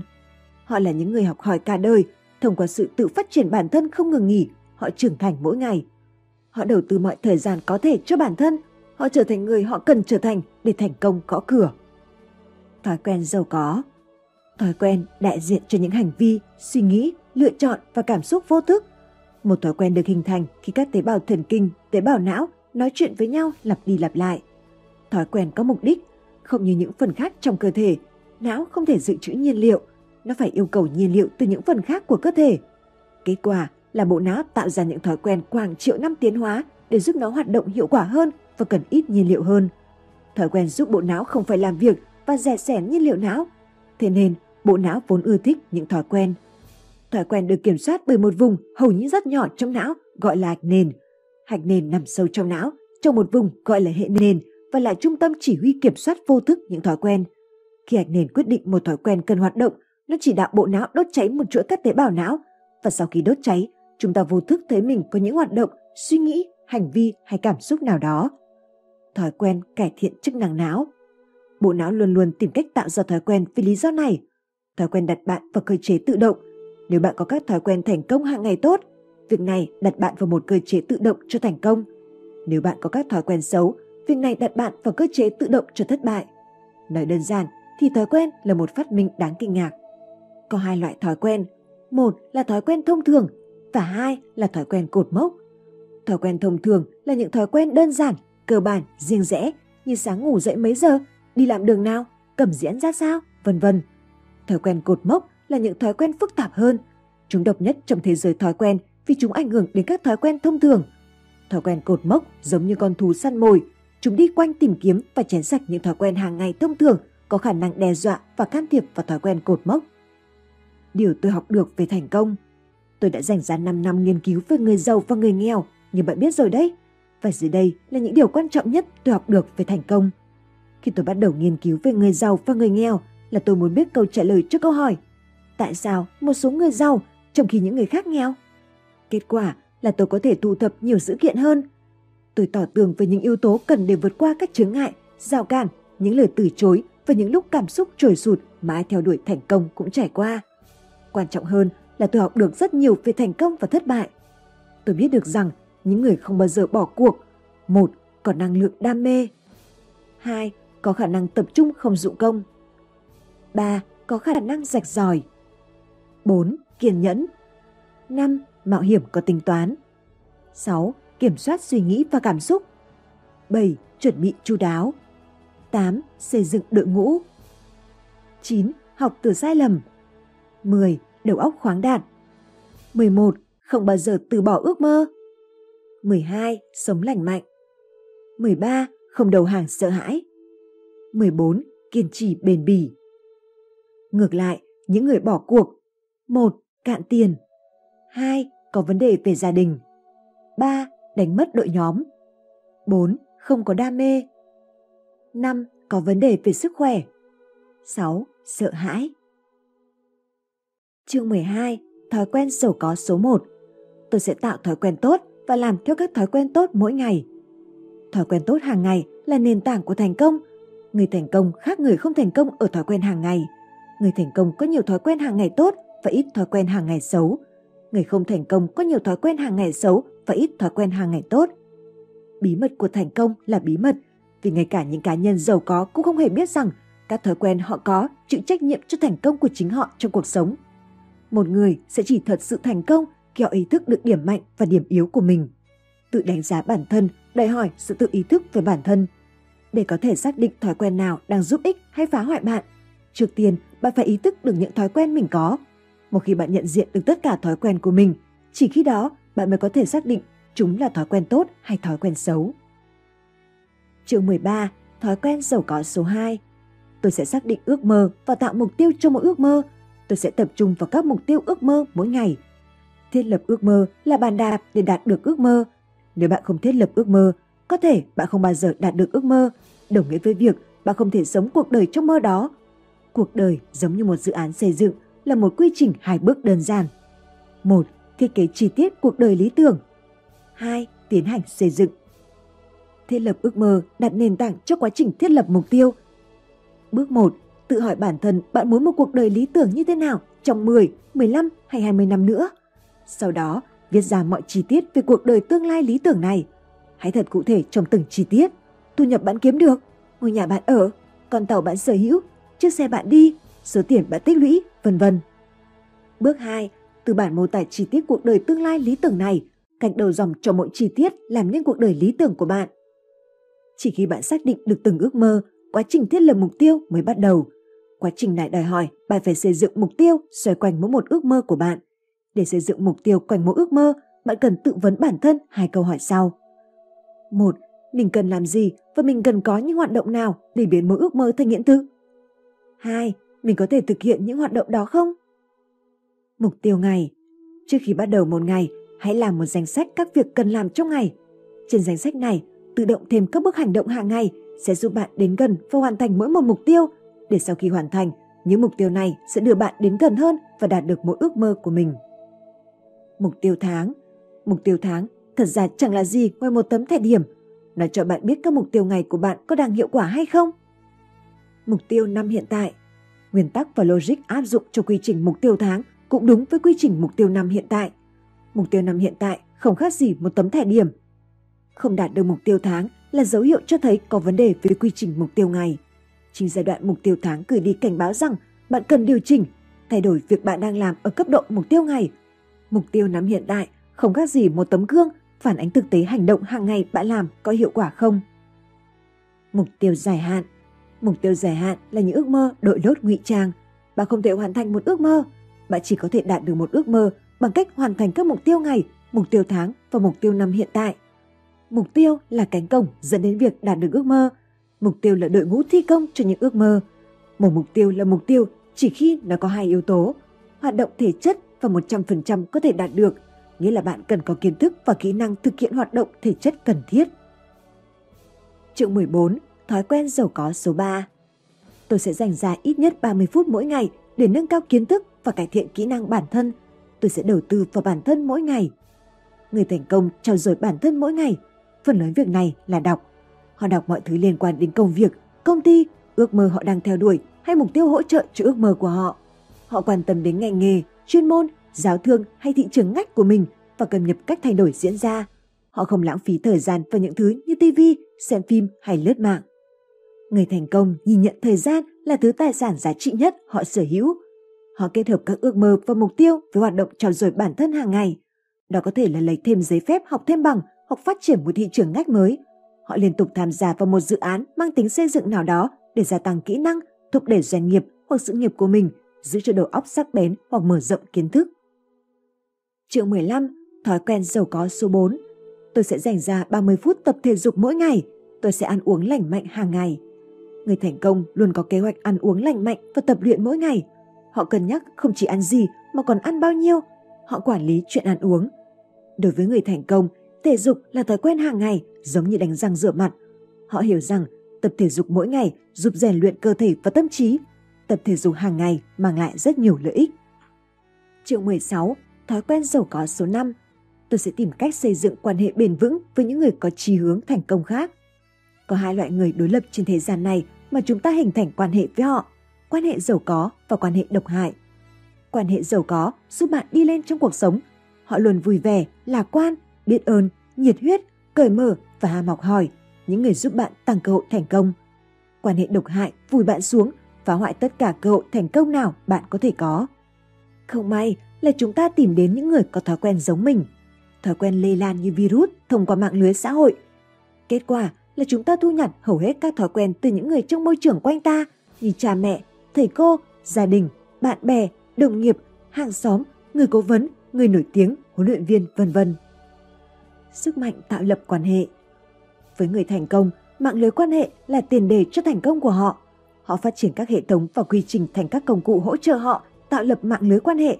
Họ tìm lý do để kết nối với người khác như gọi điện, gửi thiệp, tặng quà chúc mừng sinh nhật hay các dịp sự kiện. Người thành công quan tâm tới việc xây dựng quan hệ. Họ luôn gọi điện lại cho người khác ngay lập tức. Họ liên tục tìm cách cải thiện các mối quan hệ. Người công thành công hay kết giao với những người không thành công khác hay kiểu người thuộc mối quan hệ độc hại. Họ nghèo theo hội. Người không thành công không phải là người giỏi tạo lập quan hệ. Họ không tìm cách củng cố quan hệ với người khác một cách thường xuyên và liên tục. Người không thành công có kiểu tư tưởng chữa cháy trong quản lý các mối quan hệ. Khi có khủng hoảng phát sinh mà người không thành công thường hay có khủng hoảng đột ngột trong cuộc sống, họ tìm đến những người khác để được giúp đỡ. Tránh các mối quan hệ độc hại. Nếu bạn muốn thành công, bạn cần nuôi dưỡng các mối quan hệ giàu có và tránh xa các mối quan hệ độc hại. Quan hệ độc hại có những đặc điểm riêng sau. Một, loại tiêu cực, lúc nào cũng âu sầu, ủ rũ, bi quan, bực bội, không vui vẻ và không biết ơn. Hai, loại dối trá, nói dối không chớp mắt. ba Loại chỉ trích, rất gắt gao với người khác. bốn Loại nói xấu sau lưng người khác. năm Loại vỡ nợ, luôn chìm sâu trong nợ nần, vay mượn từ bạn bè và gia đình nhưng không bao giờ trả lại. 6. Loại lười biếng, loại này luôn muốn ăn sôi ở thì và kiếm tiền dễ dàng. 7. Loại nạn nhân. 8. Loại nghiện ngập, nghiện thuốc, nghiện ăn, nghiện rượu bia, cờ bạc, trai gái, mạo hiểm, bất cứ thứ gì bạn có thể nghĩ đến. Chương 17. Thói quen giàu có số 6. Tôi sẽ sinh hoạt điều độ mỗi ngày. Sinh hoạt điều độ có nghĩa là sống một cuộc sống cân bằng, không thái quá. Người thành công tránh những gì thái quá, cảm xúc thất thường, nghiện ngập, ám ảnh, ăn uống vô tội vạ, kiêng khem quá đà, tiêu xài hoang phí và hành vi cực đoan. Họ kiểm soát chặt chẽ mọi suy nghĩ và cảm xúc của bản thân. Họ hiểu sự cần thiết của việc sống ổn định và sống có kiểm soát. Chương 18, thói quen giàu có số 7. Tôi sẽ hành động theo mục tiêu mỗi ngày. Dù chúng ta có ý thức hay không, vẫn có một cuộc đấu tranh nổi lên trong mỗi chúng ta. Hành động hay chỉ hoãn? Chỉ hoãn cản trở kể cả những người tài năng nhất gặt hái thành công. Hầu hết mọi người đều có thói quen nghèo này và không phải vô cớ mà hầu hết mọi người sống chật vật về tài chính. Thành công là cỗ máy có nhiều bộ phận chuyển động và trì hoãn là một bộ phận chuyển động lớn. Một trong những yếu tố chính góp phần vào tính trì hoãn là không đam mê công việc đang nuôi miệng bạn. Chúng ta thích làm những thứ ta muốn làm và trì hoãn những thứ ta không muốn làm. Có một cảm giác thường xuyên lo lắng đi kèm với việc làm những thứ ta không muốn nhưng buộc phải làm. Nên chúng ta trì hoãn cho đến khi nỗi sợ hậu quả của việc không làm thứ ta sợ làm lấn át nỗi sợ phải làm việc đó. Trì hoãn là nguyên nhân chính tại sao hầu hết mọi người chật vật trong cuộc sống tài chính. Nó hủy hoại độ tín nhiệm của chúng ta với cấp trên và đồng nghiệp ở nơi làm việc. Nó cũng ảnh hưởng đến chất lượng công việc của chúng ta và việc này ảnh hưởng đến công việc kinh doanh mà chúng ta hay sếp của chúng ta nhận được từ khách hàng, người mua và các mối quan hệ làm ăn. Dưới đây là 5 công cụ có thể giúp bất kỳ ai chặn tiếng nói chỉ hoãn mãi mãi. Công cụ thứ nhất, danh sách việc cần làm. Có hai loại việc cần làm. Một, việc cần làm cho mục tiêu. Đây là những nhiệm vụ hàng ngày gắn với các mục tiêu tháng, mục tiêu năm và mục tiêu dài hạn. Những nhiệm vụ này hầu như luôn cố định về bản chất, có nghĩa là cùng những việc cần làm này xuất hiện mỗi ngày trên danh sách việc cần làm. 2. Việc cần làm không phải mục tiêu. Đây là những việc cần làm không liên quan đến mục tiêu. Chúng có thể là các nhiệm vụ hành chính, nhiệm vụ khách hàng hay nhiệm vụ hàng ngày. Chúng có thể là những nhiệm vụ cố định hàng ngày hoặc thay đổi mỗi ngày. Công cụ thứ hai, nằm việc mỗi ngày. Công cụ thứ ba, tự đặt deadline và thông báo deadline đó. Công cụ thứ tư, cộng sự trách nhiệm. Công cụ thứ năm, khẳng định phải làm ngay. Bạn là chỉ huy trưởng của trận chiến đang nổi lên trong bạn. Hãy chỉ huy các lực lượng trong bạn. Hãy hành động. Bạn chỉ có thể thắng khi hành động theo mục đích và ước mơ của bạn. Hãy vượt qua nỗi sợ hành động. Chương 19. Thói quen giàu có số 8. Tôi sẽ thực hành tư duy giàu có mỗi ngày. Bất cứ sự suy nghĩ nào thường lặp lại đều là suy nghĩ theo thói quen. Suy nghĩ theo thói quen chỉ đạo bạn có những hành động có thể tốt hoặc xấu Chừng nào suy nghĩ của bạn còn mắc kẹt trong tiêu cực, bi quan, bảo thủ trước cái mới và chết chìm bởi những niềm tin hạn chế, thì bạn sẽ không bao giờ bắt đầu cuộc đua hay về đến vạch đích. Người thành công kiểm soát những thứ họ nghe và xem mỗi ngày. Người thành công biết ơn tất cả những gì cuộc sống mang lại cho họ. Họ thể hiện sự cảm tạ mỗi ngày trước khi đi ngủ hay sau khi thức dậy buổi sáng. Tại sao biết ơn là quan trọng? Biết ơn là cánh cửa dẫn đến lạc quan và cách nhìn tích cực. Biết ơn buộc bạn ý thức về những điều tốt đẹp trong cuộc sống. Khi bạn chuyển hướng suy nghĩ sang những điều tốt đẹp trong cuộc sống, bạn cũng khiến não bộ bắt đầu chuyển từ tiêu cực sang tích cực. Người không thành công có những cái nhìn tiêu cực. Họ chỉ trích bản thân và tất cả những người họ tương tác. Làm sao bạn biết đâu là người có cách nhìn tiêu cực? Các triệu chứng như sau.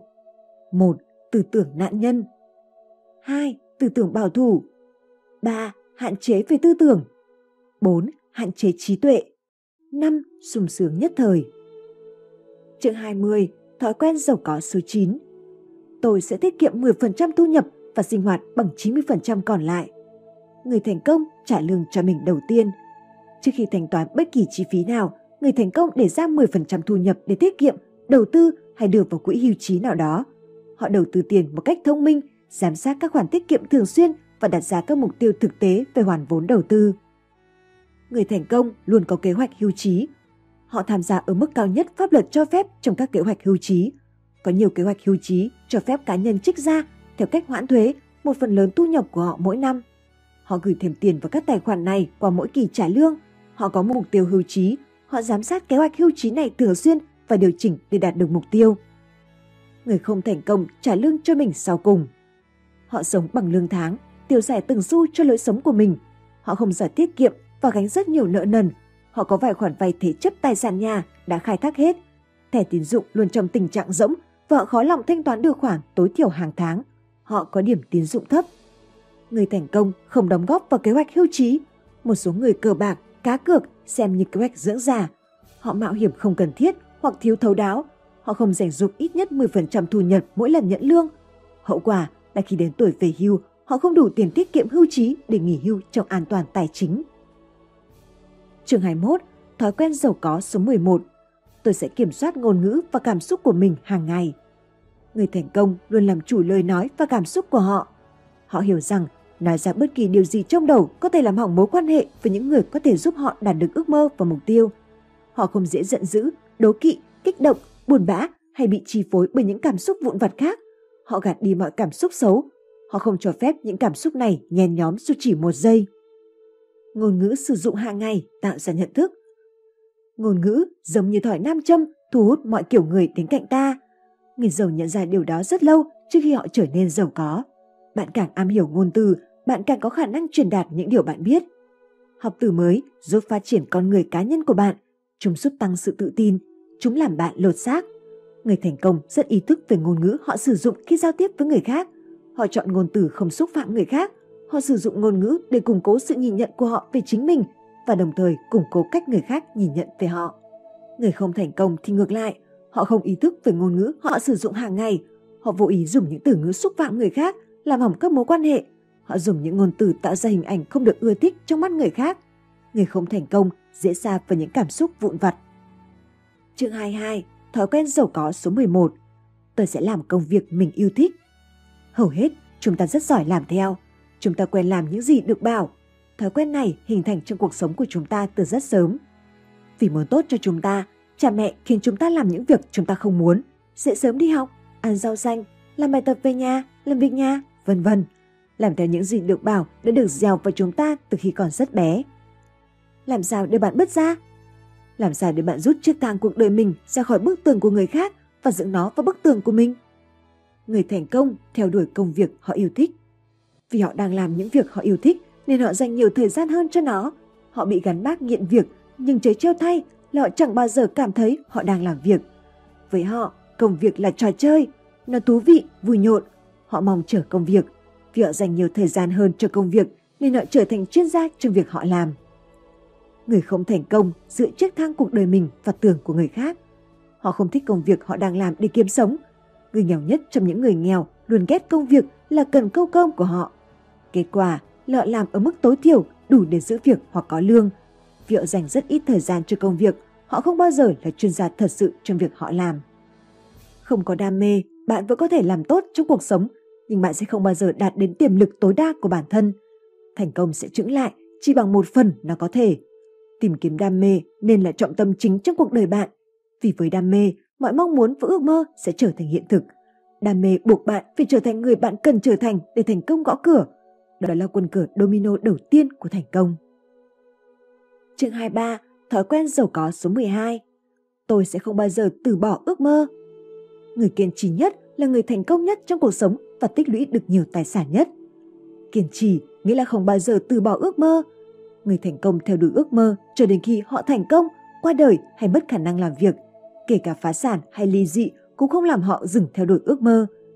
Kiên trì nghĩa là hành động mỗi ngày theo mục tiêu hướng đến ước mơ, cho dù muốn hay không muốn, nghĩa là không bao giờ đầu hàng trước sự ngờ vực. Để đạt được ước mơ cần thời gian và kiên trì. Khi mọi chuyện không như ý, đó là lúc tâm trí chúng ta đầy ắp những ngờ vực.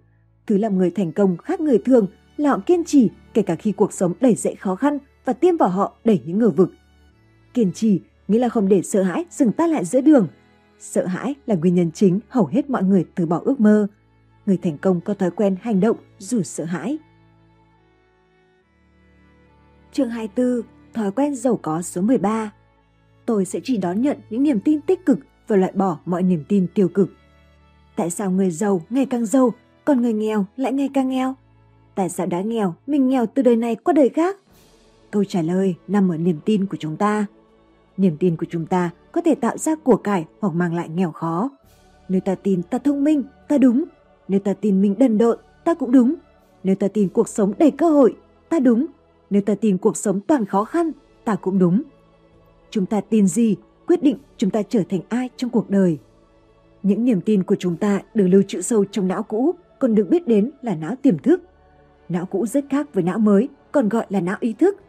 Não cũ đã tồn tại hàng triệu năm, trong khi não mới chỉ xuất hiện vài trăm ngàn năm. Não cũ có sức mạnh to lớn, khó sánh so với não mới. Nó là phần duy nhất trong não bộ có thể thực sự làm nhiều việc cùng lúc. Đồng thời, nó cũng kiểm soát hệ thống tự động của chúng ta, định vị hành vi, lưu giữ thói quen, là nơi các cảm xúc trú ngụ và cất giấu niềm tin. Niềm tin biểu thị cho lập trình suy nghĩ đã được cảm xúc hóa mà não cũ tiếp nhận. Nếu chúng ta muốn thay đổi hoàn cảnh cuộc đời, chúng ta cần bắt đầu bằng cách thay đổi niềm tin của mình. Để làm được điều đó, ta cần phải tạo ra những suy nghĩ được cảm xúc hóa tích cực và tránh những suy nghĩ cảm xúc hóa tiêu cực. Một trong những điểm điển hình của người thành công là khả năng cởi mở với các ý tưởng mới, kiến thức mới và cách nghĩ mới. Họ có khả năng gạt bỏ những niềm tin hạn chế, tiêu cực và mở rộng tư duy để trưởng thành và để tiến hóa. Người không thành công có những niềm tin hạn chế, tiêu cực kìm hãm họ trong cuộc sống. Những niềm tin này giống như biển báo stop, ngăn họ theo đuổi bất cứ mục tiêu nào mà hệ thống niềm tin của họ nói rằng không thể. Thói quen hàng ngày phản ứng chân thực niềm tin của chúng ta. Niềm tin được hình thành theo hai cách. Một, thông qua sự lập trình có tính lặp lại, có thể đến từ bên trong suy nghĩ của chúng ta hoặc bên ngoài các khẳng định lặp đi lặp lại từ những mối quan hệ có tầm ảnh hưởng như cha mẹ, thầy cô, bạn bè, gia đình của chúng ta. 2. Thông qua các sự kiện cuộc sống nêu lại những cảm xúc tiêu cực sâu đậm, thất vọng sau một sự kiện thất bại hay các cảm xúc tích cực sâu sắc, hạnh phúc về một sự kiện thành công. Một người có thể thay đổi toàn bộ cuộc đời của một người khác chỉ bằng cách chọn một niềm tin mới để tin vào. Niềm tin này đến phiên nó sẽ giúp họ rũ bỏ những thói quen xấu tương ứng mãi mãi. Dưới đây là một số chiến lược hiệu quả sẽ tái lập trình tiềm thức của bạn và thay đổi hoàn toàn cuộc đời bạn. 1. Lá thư 5 năm Lá thư 5 năm là một thứ rất thú vị. Nó giúp trí tưởng tượng của bạn vận động và khi bạn viết xong lá thư này, bạn sẽ ngay lập tức thấy tốt hơn về bản thân. Trẻ con rất thích hoạt động này. Cách thức như sau. Tưởng tượng 5 năm đã trôi qua và giờ bạn đang viết cho mình một lá thư giải thích cuộc sống của bạn thế nào trong 5 năm qua. Nói đúng ra, bạn muốn cuộc sống của mình sẽ thế nào trong 5 năm tới. Bạn sẽ vẽ bức tranh cuộc đời của bạn 5 năm sau là cuộc đời hoàn hảo và lý tưởng, là cuộc đời bạn muốn có ngày hôm nay nếu bạn có thể búng tay một cái. Hãy miêu tả trong thư về nơi bạn sống, căn nhà bạn ở, chia sẻ bạn lái, công việc bạn làm, thu nhập bạn kiếm được, vân vân. Tả những gì bạn làm trong suốt 5 năm qua, những mục tiêu bạn đã hoàn thành và những ước mơ đã thành sự thật. Lá thư 5 năm sẽ là bản thiết kế cho cuộc đời tương lai của bạn. 2. Viết cáo phó Hoạt động này buộc bạn phải đánh giá cuộc sống hiện tại của mình và là cơ hội để bạn viết lại kịch bản cho tương lai. Bạn muốn lời cáo phó sẽ nói gì về bạn? Bạn muốn thế gian nhớ đến bạn thế nào? Hãy đưa tất cả những gì bạn muốn đạt được trong đời. Đừng hà tiện. Liệt kê ra hết những ước mơ bạn đã hoàn thành. Lời cáo phó của bạn khiến bạn kính nể bản thân. Hãy để nó tô lên hình ảnh con người lý tưởng bạn muốn trở thành. Cũng như là thư 5 năm, hãy để lời cáo phó này trở thành bản thiết kế cho cuộc đời tương lai lý tưởng của bạn và con người tương lai của bạn. Viết ra các mong muốn và ước mơ. Hãy viết ra mọi mong muốn và ước mơ bạn muốn chúng thành hiện thực. Sau đó thu hẹp danh sách này còn 5 mong muốn ước mơ bạn muốn đạt được nhất trong 5 năm tới. 3. Xây dựng mục tiêu quanh các mong muốn, ước mơ. Mục tiêu giúp chúng ta tập trung vào việc hoàn thành ước mơ. Mục tiêu giúp mang lại sự rõ ràng trong những gì ta cố gắng đạt được. Mục tiêu có cơ chế như chiếc kính lúp đang hội tụ ánh nắng mặt trời. Mục tiêu giúp tập trung các hoạt động của chúng ta. Khi bạn nhận ra các hành động cần thiết là bạn đã có mục tiêu. Vấn đề duy nhất còn lại là bạn có đủ khả năng thực hiện các hành động cần thiết đó không? 4. Sổ ghi chép thành công đây sẽ là danh sách liệt kê tất cả các thành công của bạn trong cuộc sống. Mục tiêu của nó là đặt dấu chấm hết cho những lời tự chỉ trích tiêu cực mà chúng ta có vẻ ai cũng có. Cuốn sổ này là công cụ giúp chuyển hướng suy nghĩ của chúng ta từ tiêu cực sang tích cực. Tư duy tích cực thu hút điều tốt đẹp đến với cuộc đời của ta bằng cách tái lập chỉnh não cũ theo cách tích cực. Tư duy tiêu cực thu hút điều tồi tệ đến với cuộc sống ta bằng cách tái lập chỉnh não cũ theo cách tiêu cực. 5 khẳng định tích cực về bản thân mỗi ngày. Các khẳng định cần ở thì hiện tại và đại diện cho trạng thái thể chất tương lai.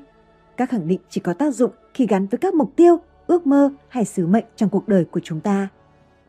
Chương 25, thói quen giàu có số 14. Tôi sẽ tìm đến các cố vấn thành công. Để thành công, chúng ta phải học cách đi theo dấu chân của người giàu. Cách nhanh nhất, hiệu quả nhất để làm điều này là tìm một cố vấn thành công. Tìm đến một cố vấn thành công là con đường nhanh nhất để trở nên giàu có. Các cố vấn này sẽ thường xuyên và chủ động tham gia vào quá trình thành công của chúng ta bằng cách dạy ta nên làm gì và không nên làm gì. Họ chia sẻ với chúng ta những bài học giá trị về cuộc sống mà họ học được từ cố vấn của họ hoặc từ trường đời nhọc nhằn. Tìm đến một cố vấn thành công là một trong những cách tốt nhất và ít đau đớn nhất để làm giàu.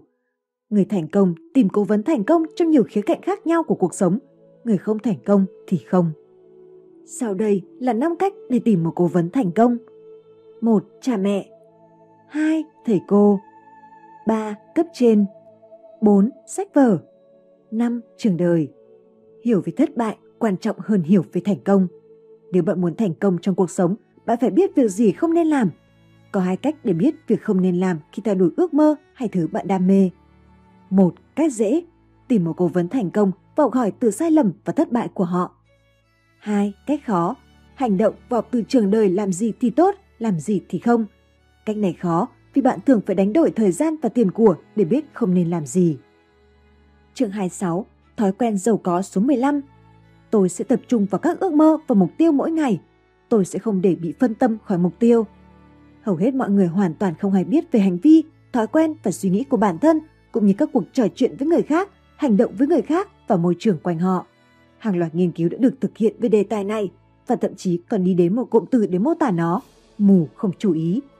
Nguyên nhân chính của mù không chú ý là não ý thức thiếu khả năng đa nhiệm, làm hai hoặc nhiều việc cùng một lúc có ý thức.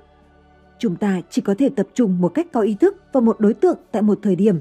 Mọi thứ khác đều mờ nhạt và bị lờ đi bởi não ý thức. Khả năng tập trung chăm chú vào một đối tượng là một trong những tài sản lớn nhất của con người. Mặc dù có vẻ là một khiếm khuyết cố hữu, nhưng không hề như vậy. Sức mạnh của việc tập trung lờ đi hầu hết mọi thứ nằm ngoài mối tập trung của chúng ta. Chính là lý do tại sao loài người có thể đưa con người lên mặt trăng, xây dựng cầu Brookkin, phân tách nguyên tử và đạt được rất nhiều thành tựu khác. Khả năng tập trung chăm chú vào một đối tượng thật sự là điểm mạnh của chúng ta. Người thành công hiểu rằng bạn không thể đạt được mục tiêu nếu không tập trung cao độ liên tục. Thế nhưng, hầu hết những người không thành công lại dành phần lớn thời gian của họ làm nhiều việc cùng một lúc. Điều này chỉ khiến họ phân tâm, không tập trung vào những nhiệm vụ quan trọng. Nhiệm vụ quan trọng là những việc bạn nên làm mỗi ngày giúp bạn tiến gần hơn đến việc đạt được mục tiêu hay ước mơ cuộc đời. Có hai kiểu tập trung. Một, tập trung dụng công và hai, tập trung không dụng công. Tập trung dụng công phụ thuộc vào não mới, não ý thức của chúng ta hay còn được biết đến là tần vào não. Với tập trung dụng công, chúng ta phụ thuộc vào sức mạnh ý chí để tập trung. Sức mạnh ý chí có vòng đời rất ngắn thường chỉ kéo dài 2 đến 3 tiếng mỗi lần. Tập trung không dụng công phụ thuộc vào ý chí, nguồn năng lượng đến từ não mới của chúng ta mà nó phụ thuộc vào cảm xúc, nguồn năng lượng đến từ não cũ. Tập trung không dụng công xuất hiện khi chúng ta theo đuổi thứ ta rất đam mê và làm khuấy động cảm xúc trong ta. Nhờ vậy, ta học hỏi với tốc độ nhanh hơn vì kiểu tập trung này cho phép ta có những giai đoạn tập trung không gián đoạn kéo dài. Chìa khóa để kích hoạt khả năng tập trung không dụng công này là theo đuổi một ước mơ hay mục tiêu đằng sau một ước mơ. Những thứ này sẽ khai thác trung tâm cảm xúc của não cũ. Người thành công dùng khả năng tập trung không dụng công để đạt được ước mơ và mục tiêu phục vụ cho ước mơ. Chương 27. Thói quen giàu có số 16 Tôi sẽ chỉ đặt ra mục tiêu tốt và tránh xa mục tiêu xấu. Mục tiêu tốt mang lại lợi ích lâu dài và hạnh phúc lâu dài khi đạt được. Chúng cho phép bạn trưởng thành về mặt cá nhân và thay đổi hành vi của bạn một cách tích cực. Mục tiêu tốt đưa bạn từ điểm A đến điểm B. Trong đó, điểm B là nơi tốt đẹp hơn, như giàu có hơn, sức khỏe tốt hơn, công việc tốt hơn, hệ thống giáo dục tốt hơn cho con cái bạn. Dưới đây là một số ví dụ khác về mục tiêu tốt. 1. Trở thành chuyên gia 2. Làm nghề tay trái 3. Cải thiện vẻ ngoài 4. Trở thành diễn giả 5. Viết lách Mục tiêu xấu Mục tiêu xấu mang lại hạnh phúc ngắn hạn và không có lợi ích dài hạn khi đạt được.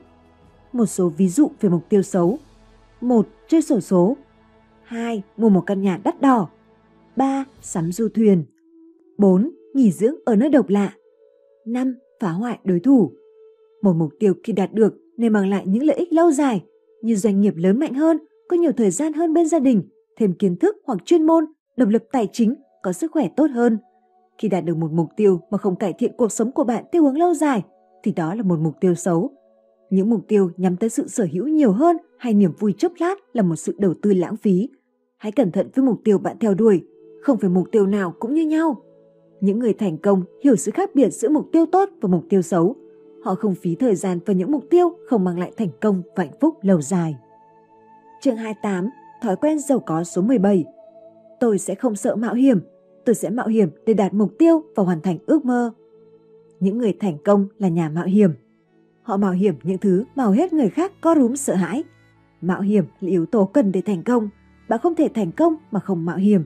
những mạo hiểm mà tôi đang đề cập đến không phải là kiểu mạo hiểm của những kẻ bài bạc. Mạo hiểm của người giàu là kiểu mạo hiểm có cân nhắc, tính toán. Đây là kiểu mạo hiểm đòi hỏi sự phân tích thấu đáo, đòi hỏi bạn phải nghiên cứu mọi biến thể của một sáng kiến bất kỳ chứa đựng rủi ro. Mạo hiểm có tính toán nghĩa là xác định mọi kịch bản có khả năng dẫn đến thất bại. Người không thành công, mạo hiểm thiếu tính toán. Cờ bạc là một ví dụ cho mạo hiểm thiếu tính toán. Mạo hiểm thiếu tính toán không đòi hỏi suy nghĩ, phân tích, công sức và đầu tư rất ít về thời gian. Cờ bạc là cách mạo hiểm của người nghèo. Chương 29, thói quen giàu có số 18. Tôi sẽ thực hành kiên nhẫn mỗi ngày. Tập trung, kiên trì và kiên nhẫn là ba đặc điểm thường thấy ở tất cả những người thành công, nhưng kiên nhẫn có lẽ là đặc điểm khó học hỏi nhất. Thành công cần thời gian, nó không phải là chuyện một sớm một chiều, và thành công cũng có thăng trầm của nó. Có những ngày mọi chuyện như ý, nhưng phần lớn thời gian không như vậy. Khi mọi chuyện không như mong đợi, rất dễ bực bội và muốn bỏ cuộc.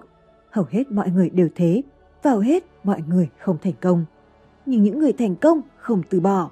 Họ kiên nhẫn theo đuổi mục tiêu và ước mơ của mình. Họ có một tầm nhìn dài lâu về thành công. Họ chấp nhận rằng họ có thể mất nhiều năm hay thậm chí cả đời để gặt hái thành công. Họ kiên nhẫn. Chương 30. Thói quen giàu có số 19. Tôi sẽ làm tốt hơn những gì người khác kỳ vọng. Những người thành công luôn làm tốt hơn những gì người khác kỳ vọng trong mọi việc họ làm. Như vậy, giúp họ xây dựng lòng tin và sự tin tưởng mà người khác dành cho họ. Nó khiến người khác tin tưởng bạn. Kết quả là người ta không chỉ vui vẻ trao cho bạn nhiều trách nhiệm hơn mà còn mang đến cho bạn cơ hội gia tăng trong tương lai. Để làm tốt, vượt kỳ vọng, những người thành công phát triển thói quen hứa ít làm nhiều. Họ lên dây cót để thành công trước khi họ tiếp nhận bất kỳ thách thức nào. Người thành công có thói quen thay đổi cách nhìn của người khác về hiện thực ngay từ đầu, giảm bớt kỳ vọng của người khác ngay từ giai đoạn hứa hẹn. Bằng cách giảm bớt kỳ vọng như thế, họ đã sẵn sàng cho thành công, dễ dàng hơn trong việc vượt kỳ vọng của người khác bằng cách mang lại kết quả tốt hơn. Như vậy, người khác sẽ phải thán phục họ sau đó. Chương 31. Thói quen giàu có số 20 Tôi sẽ tạo nhiều dòng thu nhập. Những người thành công không dựa vào một dòng thu nhập duy nhất. Họ tạo ra nhiều dòng thu nhập trong suốt cuộc đời mình. Họ đặt vài quả trứng trong nhiều giỏ và có thể rút thu nhập từ nhiều nguồn khác khi một nguồn tạm thời suy yếu thêm một dòng thu nhập là thêm tiền, để họ có thể dùng đầu tư tạo ra các dòng thu nhập khác. Những người không thành công phụ thuộc vào một dòng thu nhập duy nhất, công việc của họ. Họ đặt một trứng vào một giỏ và khi dòng thu nhập duy nhất đó suy yếu do suy thoái kinh tế hay mất việc, họ bị tổn thương về tài chính. Tệ hơn là đại đa số những người chỉ đủ ăn thường không thích công việc họ làm để kiếm sống. Kết quả là họ cảm thấy bị cầm tù trong công việc của mình. Họ là kiểu người tôi gọi là nô lệ của đồng lương. Bạn tạo nhiều dòng thu nhập như thế nào? một Tiết kiệm, tiết kiệm và tiết kiệm. Tiết kiệm 10% đến 20% thu nhập dòng của bạn mỗi năm và sau đó đầu tư khoản tiền đó. 2. Mở rộng phương tiện kiếm tiền. Bắt đầu một công việc hay một nghề tay trái có thể tạo thêm thu nhập. 3. Tạo nhiều giỏ đầu tư. Chương 32. Thói quen giàu có số 21. Tôi sẽ dùng sức mạnh của sự tận dụng để đạt mục tiêu và hoàn thành ước mơ. Người thành công sử dụng sức mạnh của sự tận dụng để tự giúp mình đạt mục tiêu và hoàn thành ước mơ. Tận dụng nghĩa là sử dụng mọi tài sản, kiến thức, kỹ năng, thời gian, tiền của và quan hệ của bạn để có thứ bạn muốn hoặc cần trong cuộc sống. Một ví dụ khác là cách người thành công tận dụng thời gian. Chỉ có 24 tiếng mỗi ngày với mỗi người. Nói đến thời gian, tất cả chúng ta đều như nhau. Người thành công hiểu rằng để tận dụng thời gian, họ cần những người khác chung tay đưa họ đến gần hơn để đạt được mục tiêu và hoàn thành ước mơ. Người không thành công không sử dụng sức mạnh của sự tận dụng để giúp mình trong cuộc sống. Họ không dựa vào ai ngoại trừ bản thân, vì họ không có nhiều thói quen giàu có như xây dựng quan hệ, tạo mạng lưới quan hệ, trò trước nhận sau và nhiều thói quen khác, nên họ chẳng có gì nhiều để tận dụng. Chương 33, thói quen giàu có số 22. Tôi sẽ không để sợ hãi và ngờ vực ngăn cản bản thân hành động hướng đến mục tiêu và ước mơ. Hầu hết chúng ta hoàn toàn không ý thức về suy nghĩ của mình. Nếu bạn dừng lại để lắng nghe suy nghĩ của bản thân, để ý thức về chúng, bạn sẽ thấy hầu hết các suy nghĩ đều tiêu cực. Nhưng bạn chỉ nhận ra bạn đang có những suy nghĩ tiêu cực ấy khi bạn buộc bản thân ý thức về chúng. Ý thức là mấu chốt. Về mặt sinh học, các suy nghĩ tiêu cực, tiếng nói trong đầu chúng ta phát ra từ một khu vực của não bộ gọi là hạch hạnh nhân. Hạch hạnh nhân trú ngụ trong phần nền của não cũ. Hạch này không bao giờ ngừng nói với chúng ta. Nó ở đó vì một mục đích. Hãy nghĩ về hạch này như một hệ radar cảnh báo bạn về nguy hiểm. Nó phát ra sự lo lắng, sợ hãi hoặc nghi ngờ. Tiếng nói này thì thầm đủ mọi thể loại tiêu cực khi bạn bắt đầu làm gì đó mới mẻ hoặc chứa đựng rủi ro. Nó nói với ta những thứ như có thể thất bại đấy, có thể mất tiền đấy, có thể làm không tốt và bị đuổi việc đấy, có thể phá sản đấy. Tiếng nói này là những lời cảnh báo để ta dừng lại việc đang làm và quay trở lại vùng thoải mái của mình. Họ làm gì để vượt qua những tiếng nói đó? Người thành công có một trò chơi tôi gọi là nếu thì. Nếu mình thành công thì sao? Nếu mình thích làm việc đấy thì sao? Nếu mình kiếm được nhiều tiền hơn mình tưởng thì sao? Nếu không khó như mình nghĩ thì sao? Nếu mình thấy hạnh phúc thì sao? Nếu giúp được gia đình mình thì sao? Nếu mang lại cuộc sống mình mơ ước thì sao? Nếu mình có thêm giá trị hơn thì sao? Trò chơi nếu thì, chặn đường tiêu cực và thay thế nó bằng tích cực. Nó xoa dịu mọi sợ hãi, ngờ vực và bất an mà tất cả chúng ta đều đối mặt khi theo đuổi thứ gì đó xứng đáng. Nó ngay lập tức thay đổi cách bạn suy nghĩ, nó cho bạn dũng khí để bước tiếp. Trường 34, thói quen giàu có số 23.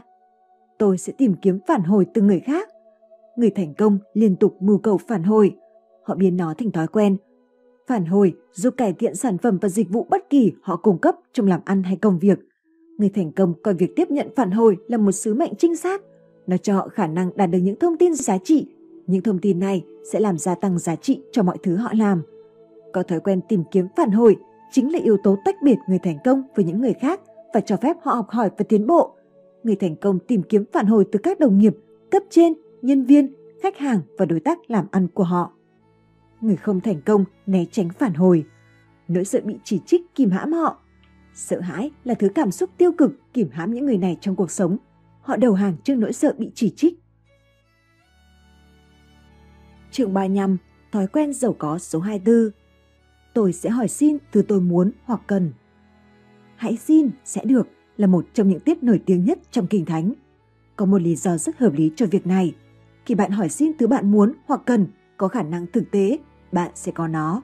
Người thành công hiểu điều này nên họ có thói quen hỏi xin thứ họ muốn hoặc cần từ người khác. Người không thành công không hỏi xin thứ họ muốn hay cần. Tại sao?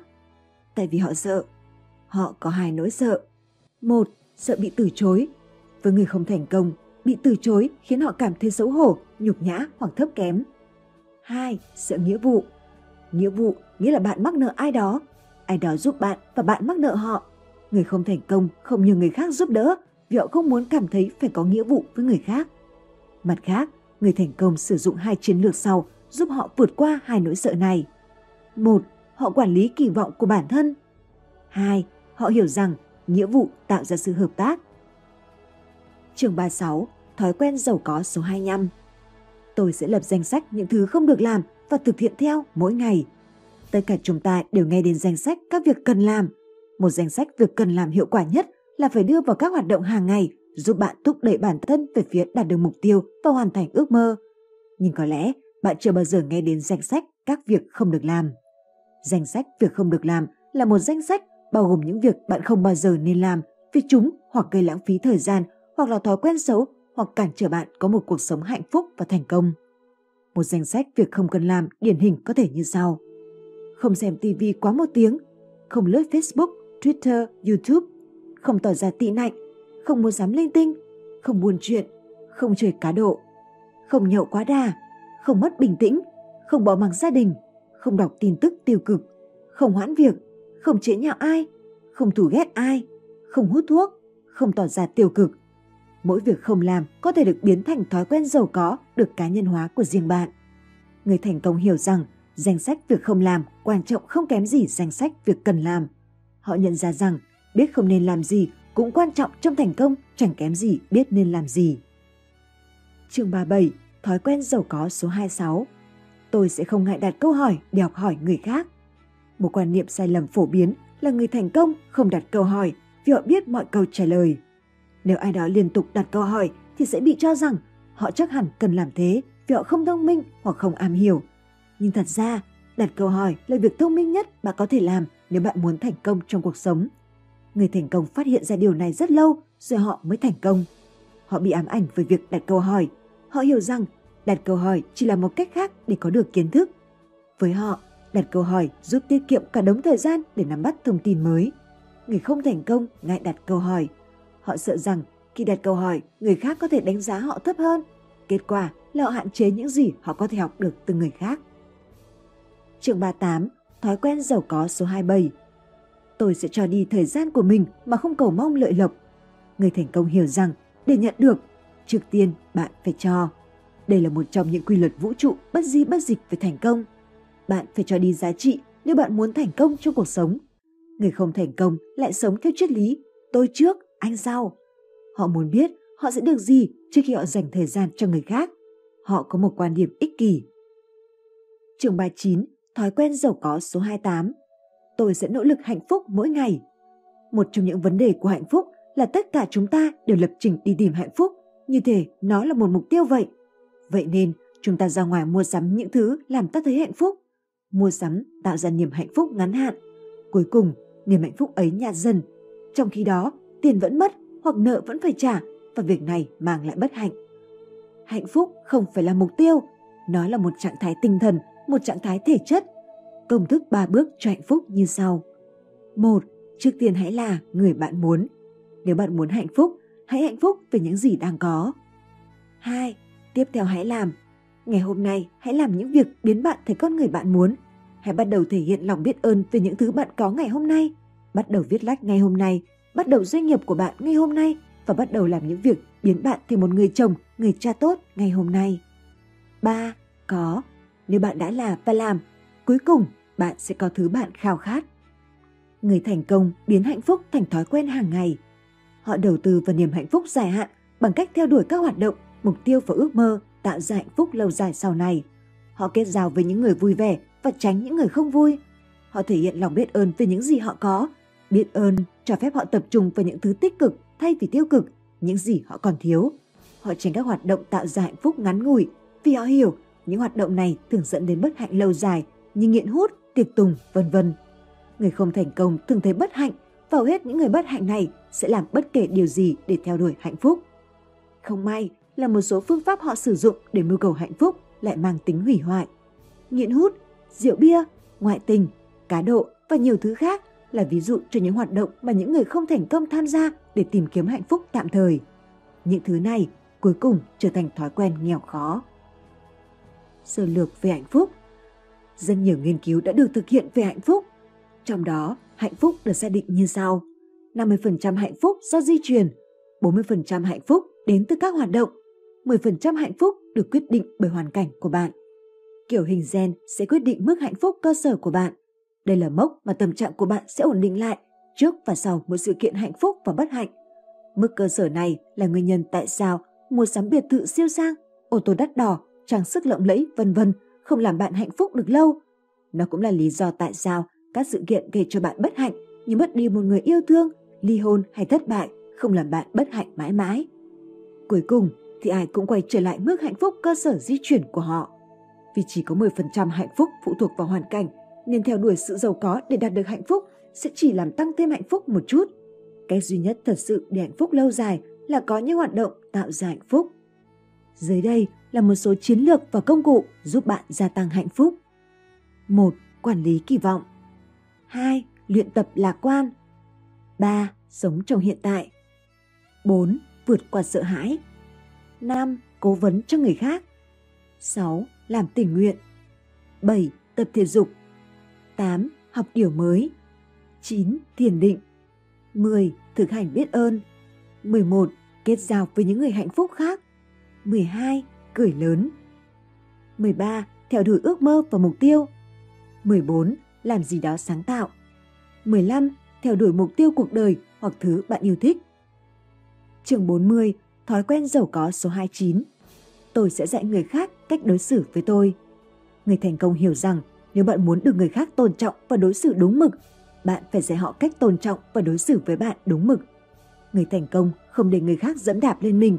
Họ nói không nhiều hơn nói có. Họ dạy người khác đối xử với họ bằng sự tôn trọng. Họ dạy người khác trân trọng thời gian của họ. Người không thành công cho phép người khác giày xéo mình vì họ có lòng tự tôn thấp và không quý trọng thời gian của bản thân như những người thành công nên họ cho phép người khác lạm dụng họ. Chương 41 Thói quen giàu có số 30 Tôi sẽ tìm kiếm sứ giả, những người giúp tôi hoàn thành mục tiêu và ước mơ của mình. Steve Jobs có Steve Wozniak, Bill Gates có Paul Allen, Warren Buffett có Charlie Munger, Jack Canfield có Mark Victor Hansen. Các triệu phú tự thân không tự đến đích một mình. Của cải được tích lũy nhiều nhất khi theo đuổi và hoàn thành một ước mơ và gần như 100% quá trình này đòi hỏi sự nỗ lực theo đội nhóm.